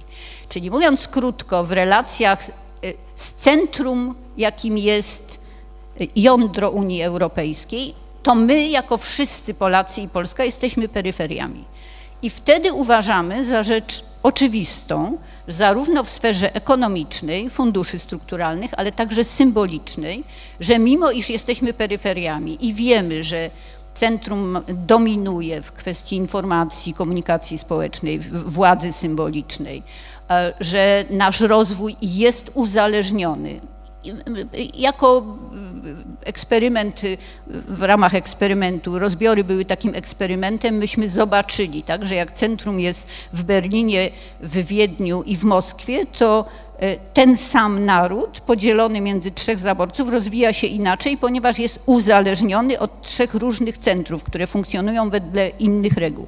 Oczywiście, że tak jest. Przenieśliśmy to centrum teraz, no właśnie już nie wiem, czy przenieśliśmy do Brukseli, jak my mamy się do, do, do Moskwy, ale to taka dygresja skrajnie polityczna. Więc wracając do takiej hipote hipotezy, że to centrum jest w Brukseli, e, oczekujemy, że jako peryferia będziemy mogli liczyć tak, na politykę solidarności i spójności. A jak traktujemy własne peryferia? E, w sferze symbolicznej chcielibyśmy, żeby w Europie przyjęto do wiadomości pakt Ribbentrop-Mołotow i, i Katyń. 72 lata trwało, nim w Centrum Europejskim sprawa Katynia w Trybunale Strasburgu pojawiła się jako problem. E, e, sukces jest na trzy czwarte, powiedzmy tak. Chcielibyśmy, żeby w sferze dominacji centrum nad peryferiami, w sferze symbolicznej, nie tylko obalenie muru berlińskiego, ale być może Solidarność i porozumienia sierpniowe zajęły jakieś miejsce. No to ja zadam pytanie, a w stosunku do naszych peryferii, czyli wsi i rolnictwa, dopuszczamy te peryferia w, w sferze symbolicznej do partnerstwa i obecności w tej narracji? E, nie, ja będę poważna, bo tutaj słyszę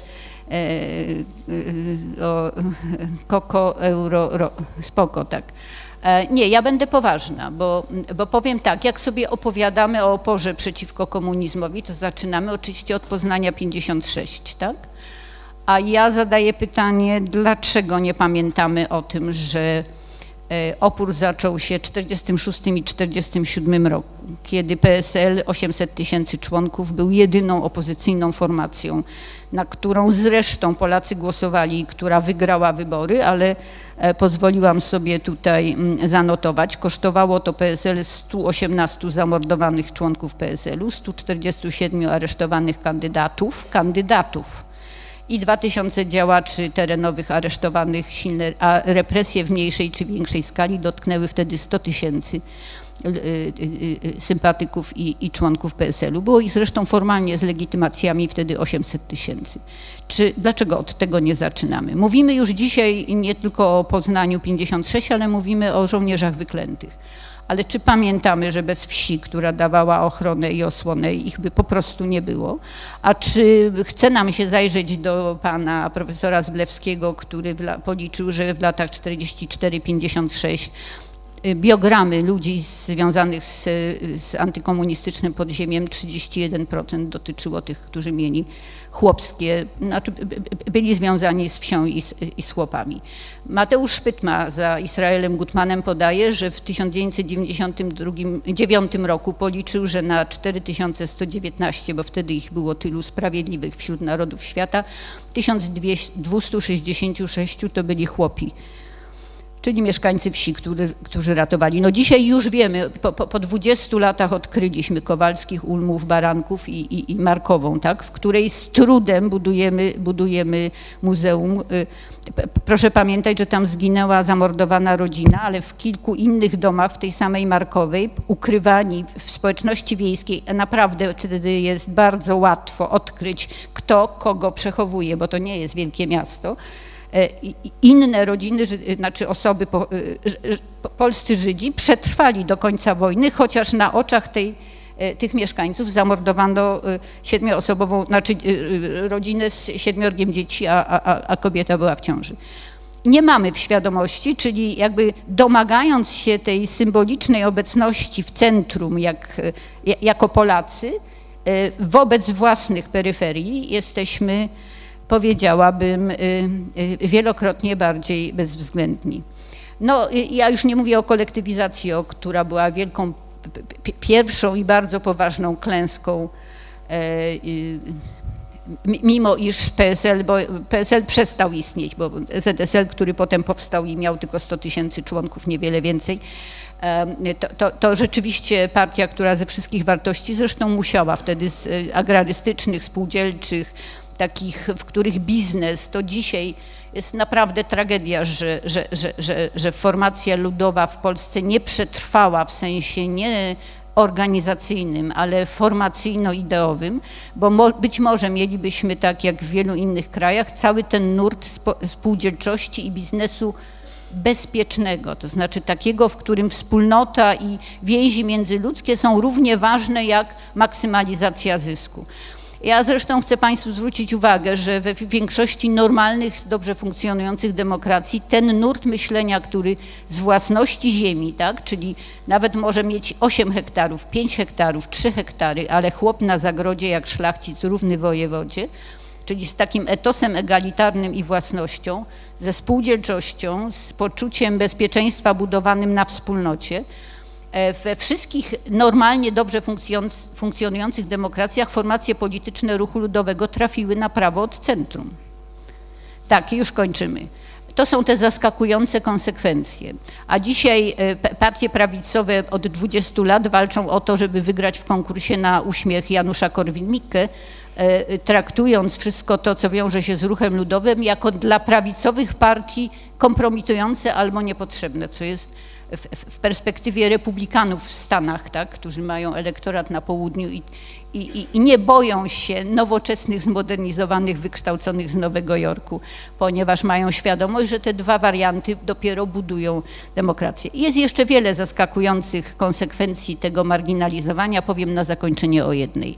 Jeśli zgodziliśmy się na to, żeby wie, wieśniak znaczył bo ja robiłam sobie mm, co roku prowadząc zajęcia z socjologii wsi na administracji, na kierunku administracji Politechniki Warszawskiej, taki teścik, to znaczy prosiłam studentów o to, żeby wypisywali skojarzenia ze słowem wieśniak, rolnik, chłop. No i ze słowem wieśniak kojarzy się gorszość.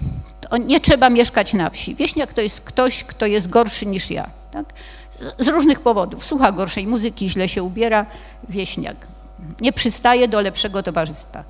Pozwoliliśmy na to, żeby przy akcesji do Unii Europejskiej obraźliwe, agresywne, nikczemne w, o rolnikach sformułowania bezboleśnie przechodziły przez media.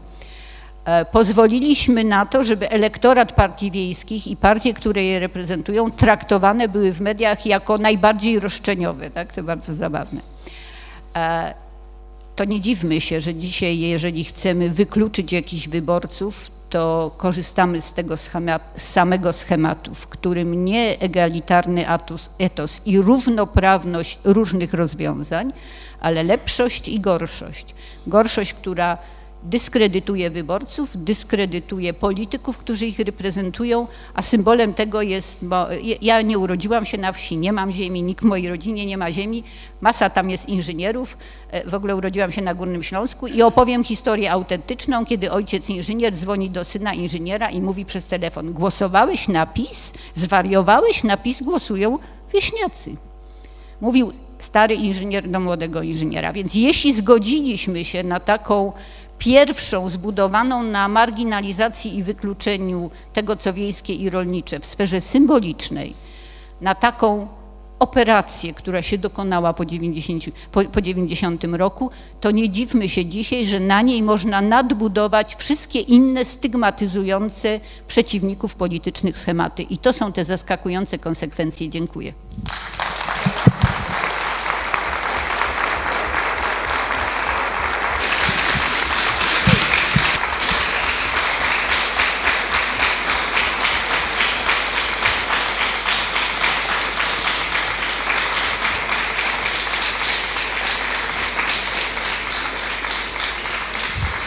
Dziękuję bardzo.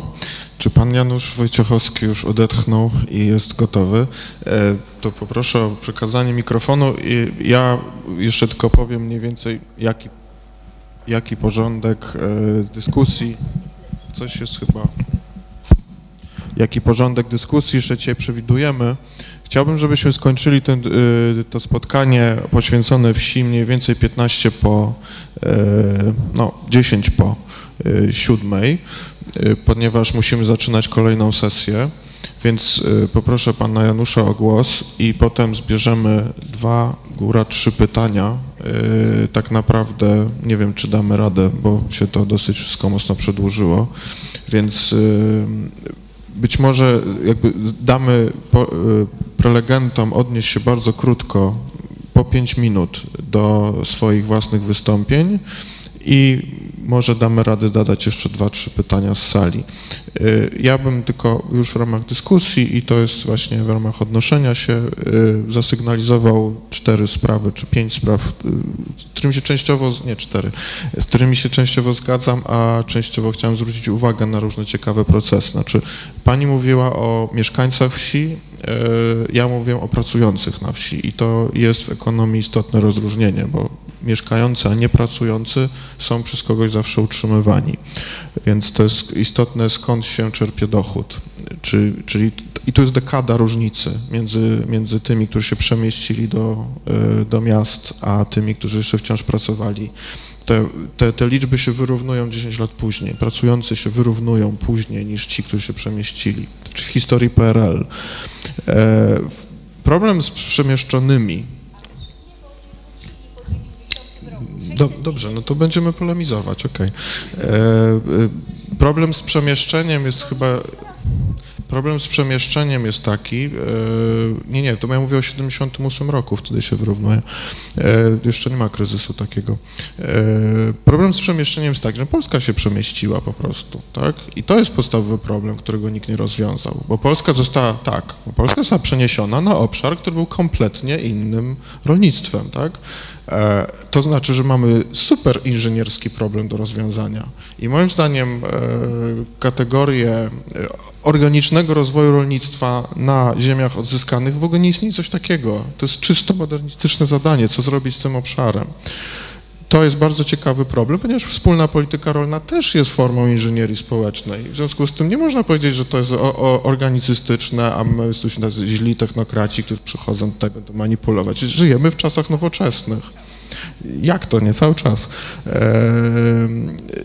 Po, po, po drugie, czy po trzecie, mamy bardzo ciekawy proces reagraryzacji Europy dzisiaj wywołany kryzysem w strefie euro. We wszystkich krajach południowych ludzie uciekają z miast i wracają na wieś. I to jest bardzo poważny problem do rozwiązania i to będzie też mniejsza pula środków.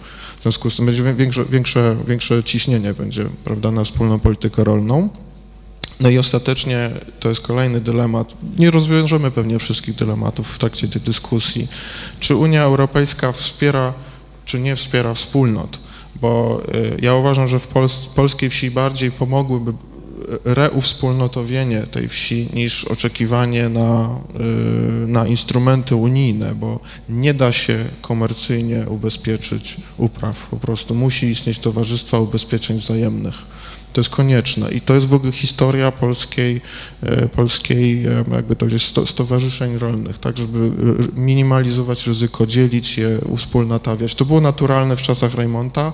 Dzisiaj polska wieś ma z tym chyba poważny problem i to jest taki temat, którego e, trudno dotknąć. Ale wróćmy może no być może tylko czas, ale przejdźmy może do, do, do tego wymiaru, który właściwie dzisiaj jest wymiarem e, dla polskiej wsi podstawowym, czyli każdy, kto w Polsce mówi o wsi i rolnictwie, de facto mówi o europejskiej polityce dotyczącej wsi i rolnictwa. W związku z tym chciałem zapytać pana eurodeputowanego e, Janusza Wojciechowskiego, jak bronić interesów polskiej wsi i rolnictwa w Europie? Dziękuję bardzo. Proszę Państwa, kiedy słuchałem pani doktor Fedyszak-Radziejowskiej o tym właśnie mm, interpretacji słowa wieśniak, e, mnie się zdarza na moim blogu internetowym, który prowadzę mm, czasem E, przeczytać taki jakiś komentarz, że to pan jest wieśniak, pan jest ze wsi, więc zazwyczaj wtedy odpowiadam, że tak, jestem ze wsi, ale się z tego powodu nie wywyższam. Więc e, e, proszę Państwa, ale wracając do tematu, wszystkim przepraszam, nie mogłem być niestety wcześniej, najwcześniej jak to było dzisiaj dla mnie możliwe, z Brukseli przyjechałem, bo, bo obowiązki tam zmuszały mnie, żeby dzisiaj być w parlamencie. Kilka refleksji, bo już długo trwa dzisiejsze sesje i wiem, że jesteście Państwo już po wielu, wielu e, bardzo ciekawych e, wystąpieniach, więc kilka refleksji tylko. E, tak długo jak Polska jest w Unii Europejskiej, a w Unii Europejskiej jest wspólna polityka rolna, decyzje, które zapadają na poziomie europejskim będą kluczowe dla, dla przyszłości polskiej wsi. Dopłaty bezpośrednie, te, które otrzymują rolnicy dzisiaj w, w, całej Europie, nie tylko w Polsce, w większości decydują o dochodach rolniczych. To jest, to jest główny element dochodów rolniczych. I to jest y, decyzje, które zapadną w odniesieniu do dopłat bezpośrednich są dla przyszłości wsi kluczowe. Wspólna polityka rolna ma dwa filary, dos, dos, doskonale o tym wiemy, e, przy czym dla mnie jakby w moim e, przekonaniu głębokim i też e, daję temu wyraz w swojej działalności w parlamencie, ten pierwszy filar, z którego korzystają wszyscy rolnicy, jest kluczowy. Ten drugi jest adresowany do wybranych.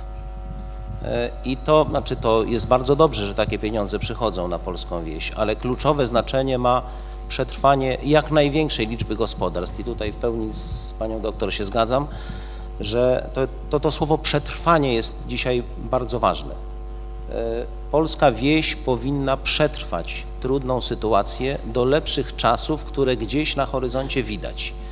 A te lepsze czasy widać, e, jeśli się śledzi procesy, po pierwsze światowe, a więc wzrost zapotrzebowania na żywność. Według prognoz FAO do 2000 Światowej Organizacji Wyżywienia i Rolnictwa do 2050 roku zapotrzebowanie na żywność na świecie musi e, wzrosnąć, e, znaczy przepraszam, e, produkcja żywności na świecie musi wzrosnąć o co najmniej 70%, bo inaczej światu grozi głód. A ziemi uprawnej nie jest więcej, tylko coraz mniej, bo jest zajmowana pod różne cele inwestycyjne.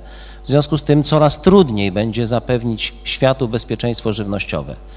I są kraje i narody, które dobrze o tym wiedzą, znakomicie się do tego przygotowują. Mieliśmy na ten temat debatę w Parlamencie Europejskim, co się dzieje w Afryce, że bogaci Hindusi i Chińczycy wykupują ziemię w Afryce, kupują po prostu i ona tam jest. Na przyszłe czasy, kiedy trzeba będzie uruchomić tam produkcję żywności, na, którym, na której to produkcji będzie się znakomicie zarabiać. E, I to jest, e, to jest problem e, jakby światowy. Europa ma w tej chwili problem polityczny tego rodzaju, że lo, lobby rolnicze, jeśli w ogóle takie jest, przegrywa z lobby handlowym. Znaczy im więcej im bardziej się ograniczy produkcję rolniczą w Europie, tym więcej się zarobi pieniędzy na imporcie żywności spoza Europy. To jest przyczyna wielu decyzji błędnych w, w polityce rolnej Unii Europejskiej, polegającej na limitowaniu, kwotowaniu, ograniczaniu produkcji, płaceniu za likwidację produkcji. Mieliśmy taką no, tragiczną wręcz reformę rynku cukru, mogę o niej tutaj śmiało powiedzieć i zresztą jest pan poseł Ardanowski, z którym w tej sprawie i, i inni tutaj koledzy posłowie, gdzie, z którymi współpracowaliśmy, e, ale w, reforma rynku cukru, która polegała na zlikwidowaniu znacznej części produkcji cukru w Europie pod hasłem otwieramy rynek na import, to dzięki temu cukier będzie tańszy. No, jak jest tańszy, możemy się przekonać w sklepach.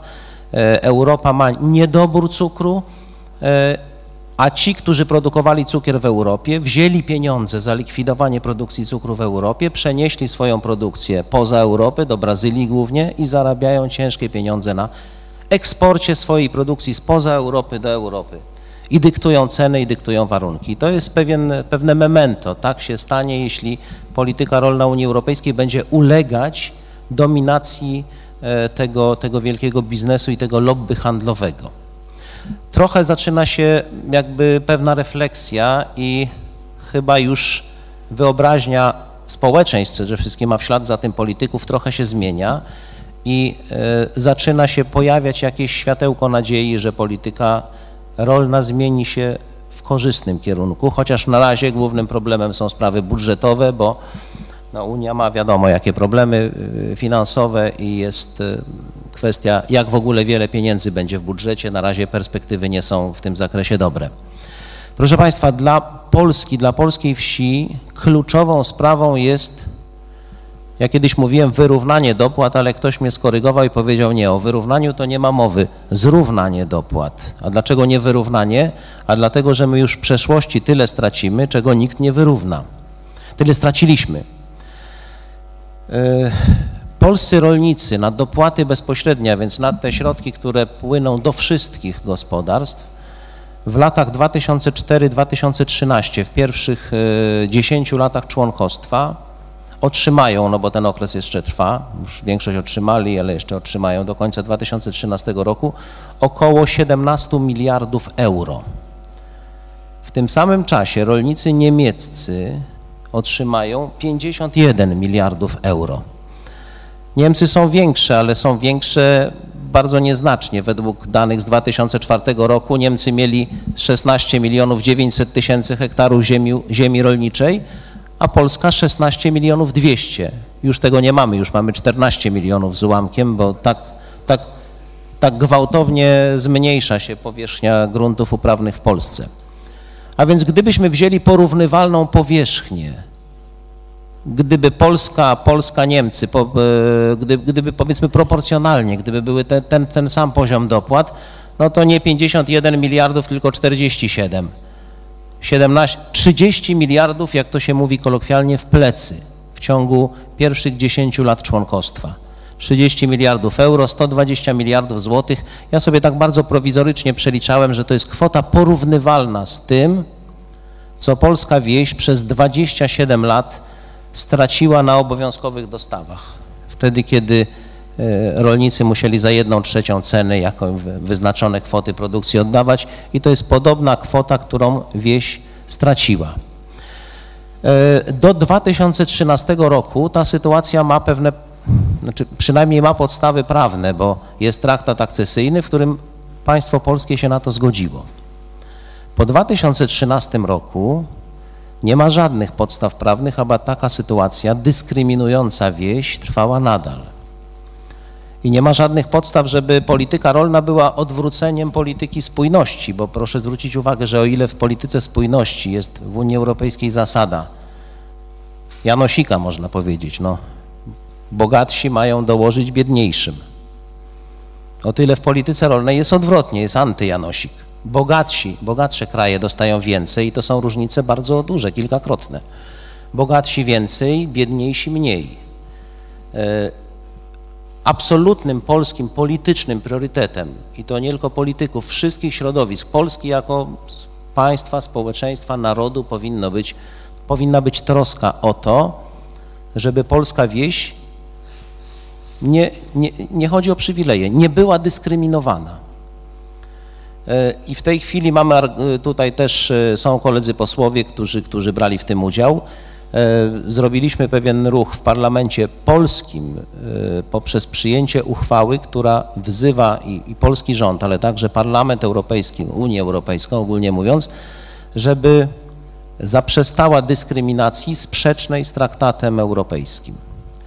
E, Dlaczego sprzecznej? Dlatego, że jest kilka przepisów traktatu o funkcjonowaniu Unii Europejskiej, które są e, poprzez nierówność dopłat naruszone.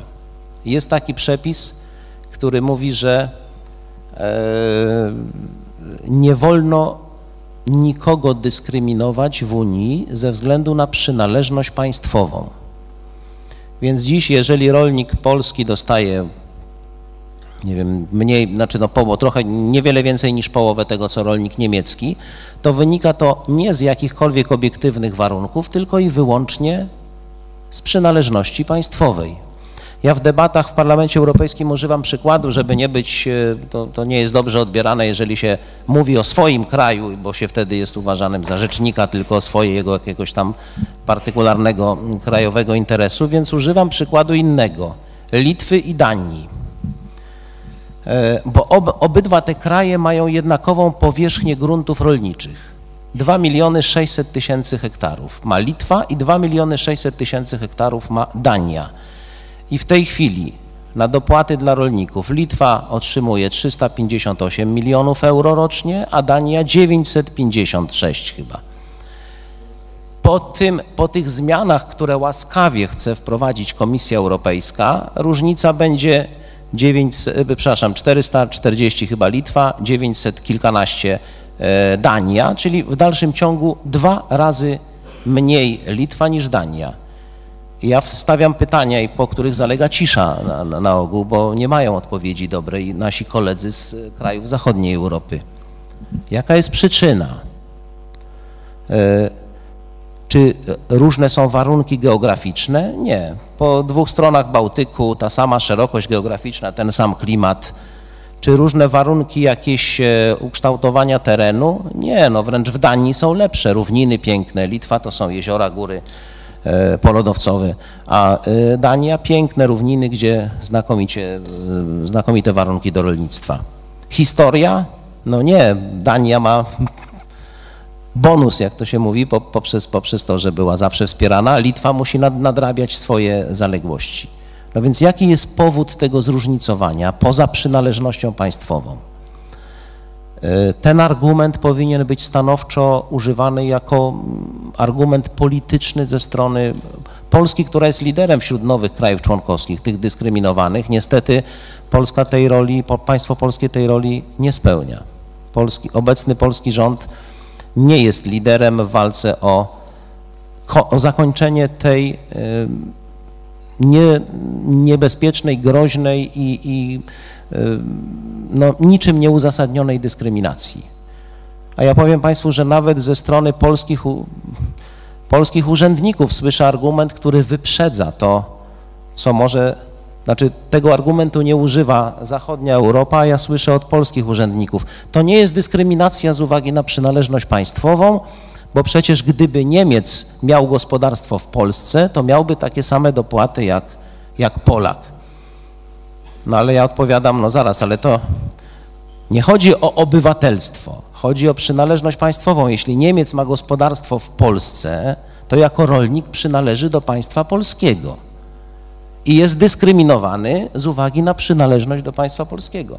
I w dalszym ciągu ta dyskryminacja jest, więc nie ma na to e, odpowiedzi e, takiej, która by ten zarzut dyskryminacji usuwała.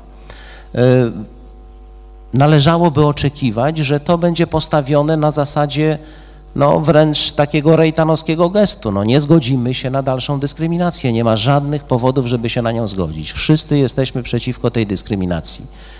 Niestety polityka obecnego polskiego rządu jest taka, że e, wysyłane są sygnały polityczne jakiegoś kompromisu, zgody na jakieś ochłapy i przedłużenia tej dyskryminacji nie wiadomo na jak długi okres czasu.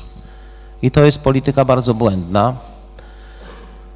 E, A polska wieś, e, według mojej oceny, przy wyrównanych już kosztach produkcji, przy coraz bardziej wyrównanych, e, wyrównujących się kosztach utrzymania, no, nie wytrzyma tej nierównej konkurencji w następnych latach. To jest wielkim sukcesem, o tym pani doktor Fedyszak-Radziejowska mówiła, polskiej wsi, że mimo tej nierównej konkurencji znakomicie zafunkcjonowała w tej, w tej wewnątrz, wewnątrzunijnej konkurencji, ale na dłuższą metę to nie będzie do wytrzymania. Te- To się, po tego się po prostu nie da przy takiej dużej nierówności, jeżeli niemiecki rolnik dostaje 350 euro na hektar, a polski 200, no to ten niemiecki tak jakby miał, mógł sobie za darmo skosić zboże kombajnem, zaorać, wykonać ileś tam e, u- upraw.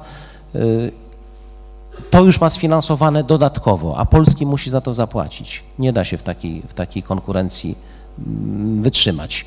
E, Wielkim zarzutem jest e, też e, bierność, bierność polskich liderów politycznych. Proszę Państwa, prosty test. Weźcie Państwo wyszukiwarkę internetową i wrzućcie Państwo hasło Donald Tusk rolnictwo albo Donald Tusk agriculture, jeżeli chcemy zobaczyć coś e, z e, zagranicznych publikacji, albo Donald Tusk wspólna polityka rolna. Nie znajdziecie Państwo nic. Nic. Polski premier, jeśli chodzi o wieś i rolnictwo, jest wielkim niemową nie mówi. Raz się odezwał o sprawach wsi, to było w expose w 2011 roku. Co wsi zabierze, wtedy powiedział. KRUS, podatek dochodowy zostanie wprowadzony. No i tu można nawet się spodziewać, że rząd zrealizuje obietnicę, bo to jest jak parafrazując starą anegdotę o, o, o partii komunistycznej, a teraz przenosząc to na rząd, rząd zawsze dotrzymuje słowa. Jak rząd mówi, że weźmie, to weźmie, jak mówi, że da, to mówi. E, I, i, I to akurat może być spełnione, ale mm, o sprawach rolnictwa w Unii Europejskiej, jeżeli rolnicy francuscy mają problem, no to mówił o tym Sarkozy, teraz pewnie będzie mówił Hollande, bo, bo to jest problem traktowany z najwyższą powagą. O sprawach rolników niemieckich mówi Angela Merkel, o sprawach bry, rolników brytyjskich, choć rolnictwo nie ma tam aż takiego znaczenia jak w Polsce, mówi y, Dawid Cameron i tak dalej. Natomiast w Polsce słyszymy, no to, o to wszystko dba minister Sawicki. Nie chcę już tutaj oceniać, jak dba. Wiele jest przykładów tej, tej dbałości y, dramatycznych wręcz, y, ale no, powinna być ta sprawa stawiana przez Polskę na najwyższym szczeblu. Tak nie jest i to niestety jest powodem, że no, z dużą troską patrzę na, y, na przyszłość polskiej wsi w Unii Europejskiej, bo E, Naprawdę tam jest w tej chwili walka, w której powinny być wszystkie atuty użyte, wszystkie argumenty i też taka powinna być zaprezentowana polityczna i, i, i społeczna jedność wokół tej sprawy. Niestety e, chyba w żadnym kraju innym w Europie poza Polską nie słyszy się tylu głupstw na temat wsi.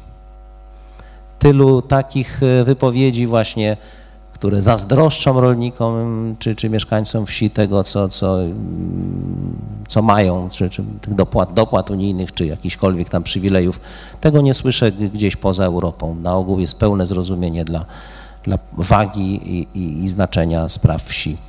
No, mam nadzieję, że to się jeszcze zmieni. Ciągle jeszcze jesteśmy w trakcie mm, dużej batalii politycznej o przyszłość y, rolnictwa w Europie, przyszłość polskiej wsi w rolnictwie europejskim. No, mam nadzieję, że jeszcze te decyzje nie będą takie najgorsze, że jakoś polska wieś przetrwa do tych lepszych czasów, które gdzieś tam na horyzoncie jednak widać. Dziękuję bardzo.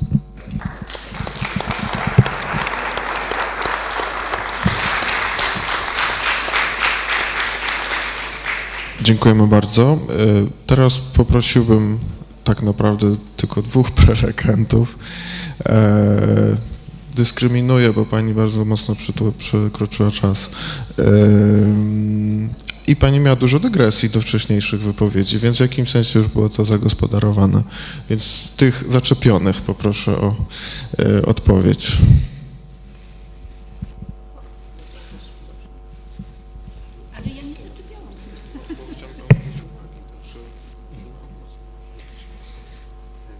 Szanowni Państwo, w takim razie ja w kilku słowach podsumowania tej dyskusji tak naprawdę powinienem chyba zastąpić pytanie ze strony Państwa, ale to rozumiem, że zostało, zostało, zostało wyeliminowane ta, ta, ta część naszego programu sesji ze względów czasowych. Chciałbym powiedzieć dwie rzeczy. Po pierwsze, odnosząc się do tego, co powiedziała pani doktor, rzeczywiście mamy chyba mm, takie zjawisko mm, pewnej stygmatyzacji problematyki rolnictwa, deprecjacji, deprecjonowania tej, tej problematyki. I dla mnie przykładem tego zjawiska była chociażby mm, pewna socjotechnika rozgrywania dyskusji o tej ostatniej reformie emerytalnej w wieku 67 lat. Jak wiadomo, w pewnym momencie wicepremier postawił twarde warunki koalicjantowi i być może jest to moje wrażenie, ale miałem wrażenie, że niektóre media relacjonowały tą postawę właśnie nie tyle na płaszczyźnie pewnych argumentów i pewnych, pewnej dyskusji merytorycznej, co właśnie pewnej socjotechniki, próbując zrzucić odium niechęci społecznej na problematykę przywilejów rolniczych, czyli mniej zastanawialiśmy się wszyscy nad różnego rodzaju kosztami społecznymi czy problemami wynikającymi z podwyższenia wieku, a bardziej skupialiśmy naszą uwagę na grupach społecznych, w tym rolniku, rolnikach, którzy w ten czy inny sposób z tej reformy są wyjęci. Niemniej, wracając jakby do, z tej, od tej myśli pani doktor, przechodząc w kierunku tematu naszej sesji, powiedziałbym, że dla mnie efektem pewnej marginalizacji dyskusji o problemach wsi i rolnictwa jest to, że między innymi to, że ta dyskusja odbywa się w bardzo wąskich kręgach ekspertów i bardzo wąskich kręgach politycznych. Ja tutaj starałem się powiedzieć własną opinię na temat kwalifikacji debaty politycznej czy poglądów na temat elit politycznych na temat problematyki wsi i rolnictwa. Otóż wydaje mi się, że pewna niedojrzałość tej dyskusji i instrumentalizacja tej dyskusji i pewien brak wizji na temat przyszłości wsi właśnie jest produktem tej stygmatyzacji i pewnej marginalizacji problematyki wsi. Druga rzecz, ta sesja miała pewną dynamikę polegającą na tym, że rozpoczęliśmy od zastanawiania się nad relacjami centrów i peryferii, ale w gruncie rzeczy zakończyliśmy tę dyskusję tak, jak wiele tego typu dyskusji wcześniej i być może później, czyli roz, rozmawialiśmy tak naprawdę o problemach rolnictwa i rozmawialiśmy o problemach y, wspólnej polityki rolnej. Natomiast w gruncie rzeczy przestaliśmy, przestaliśmy rozmawiać szerzej o problemach y, wsi, y, a nie tylko rolników. I tutaj oczywiście mam świadomość tego, że rolnicy stanowią bardzo ważny element i gospodarki, i rozwoju obszarów wiejskich, ale mm, myślę, że to jednak są pewne kolejny, które warto by było przynajmniej intelektualnie poszerzyć. I być może, być może, oczywiście nie mam racji, ale dla mnie w tej dyskusji o wsi po pierwsze pewnym problemem jest to, że ona jest zbyt mocno sfokusowana na problemach rolnictwa, a po drugie, że mm, y, obszary wiejskie jednak oddziela się, e, oddziela się od y, innych obszarów, y, w tym wypadku e, centralnych. Otóż y, wydaje mi się, że trudno roz, rozwiązywać problemy rozwoju y, y, y, czy problemy obszarów wiejskich wyłącznie w odniesieniu do rolnictwa i bez relacji y, z miastami lub bez relacji wprost do mm, polityki regionalnej czy polityki kraju, ale w takiej polityki kraju y, nie dzielącej na poszczególne sektory, ale traktującej w sposób y, mm, bardziej zintegrowany e, tą strategię.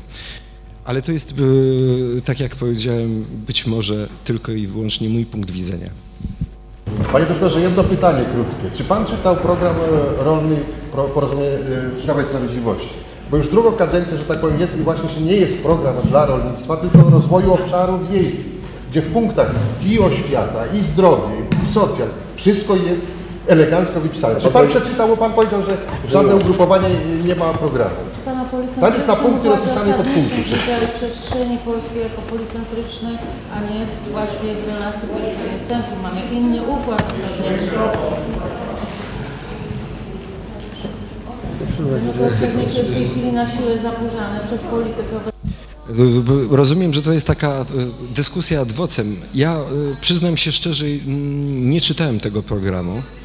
Natomiast, y, natomiast mm, ja w, tu, w tej chwili bardziej odnosiłem się mimo wszystko do tych dokumentów przede wszystkim strategicznych, czy europejskich, czy mm, polskich, polski, w tym y, przygotowywanych w y, polskich y, ministerstwach.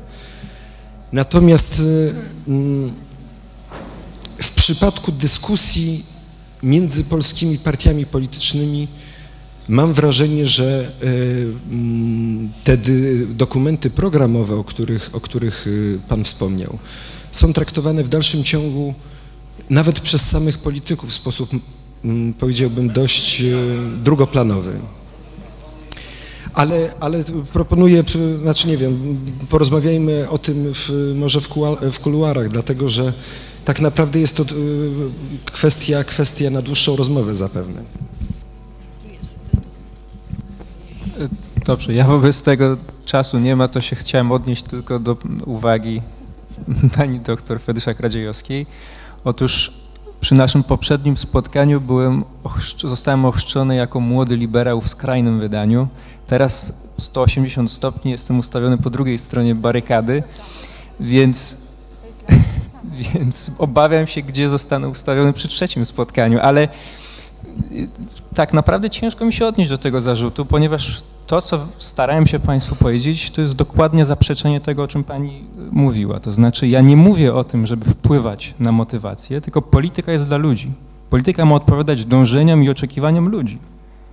Nie mamy ich sterować. Nie mówiłem nic o sterowaniu, czy o inżynierii, czy manipulowaniu motywacjami. Nie. Ja tylko powiedziałem, że powinniśmy stosować taką politykę, która będzie odpowiadała motywacjom ludzi a motywacje są w jakimś sensie emanacją ich oczekiwań i potrzeb. I tylko tyle.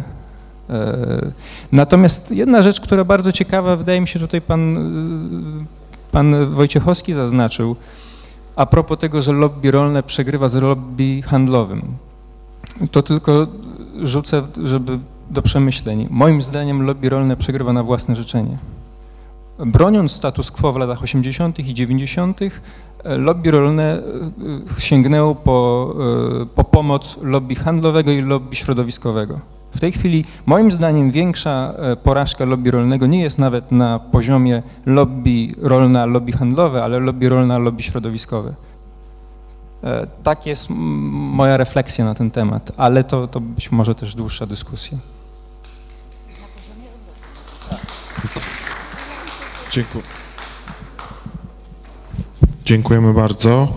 Niestety, ponieważ jesteśmy już y, 15 minut po czasie, a według innej interpretacji nawet pół godziny po czasie musimy kończyć. 5 minut przerwy, zmieniamy skład i zaczynamy panel o polityce rodzinnej. Zapraszam po przerwie.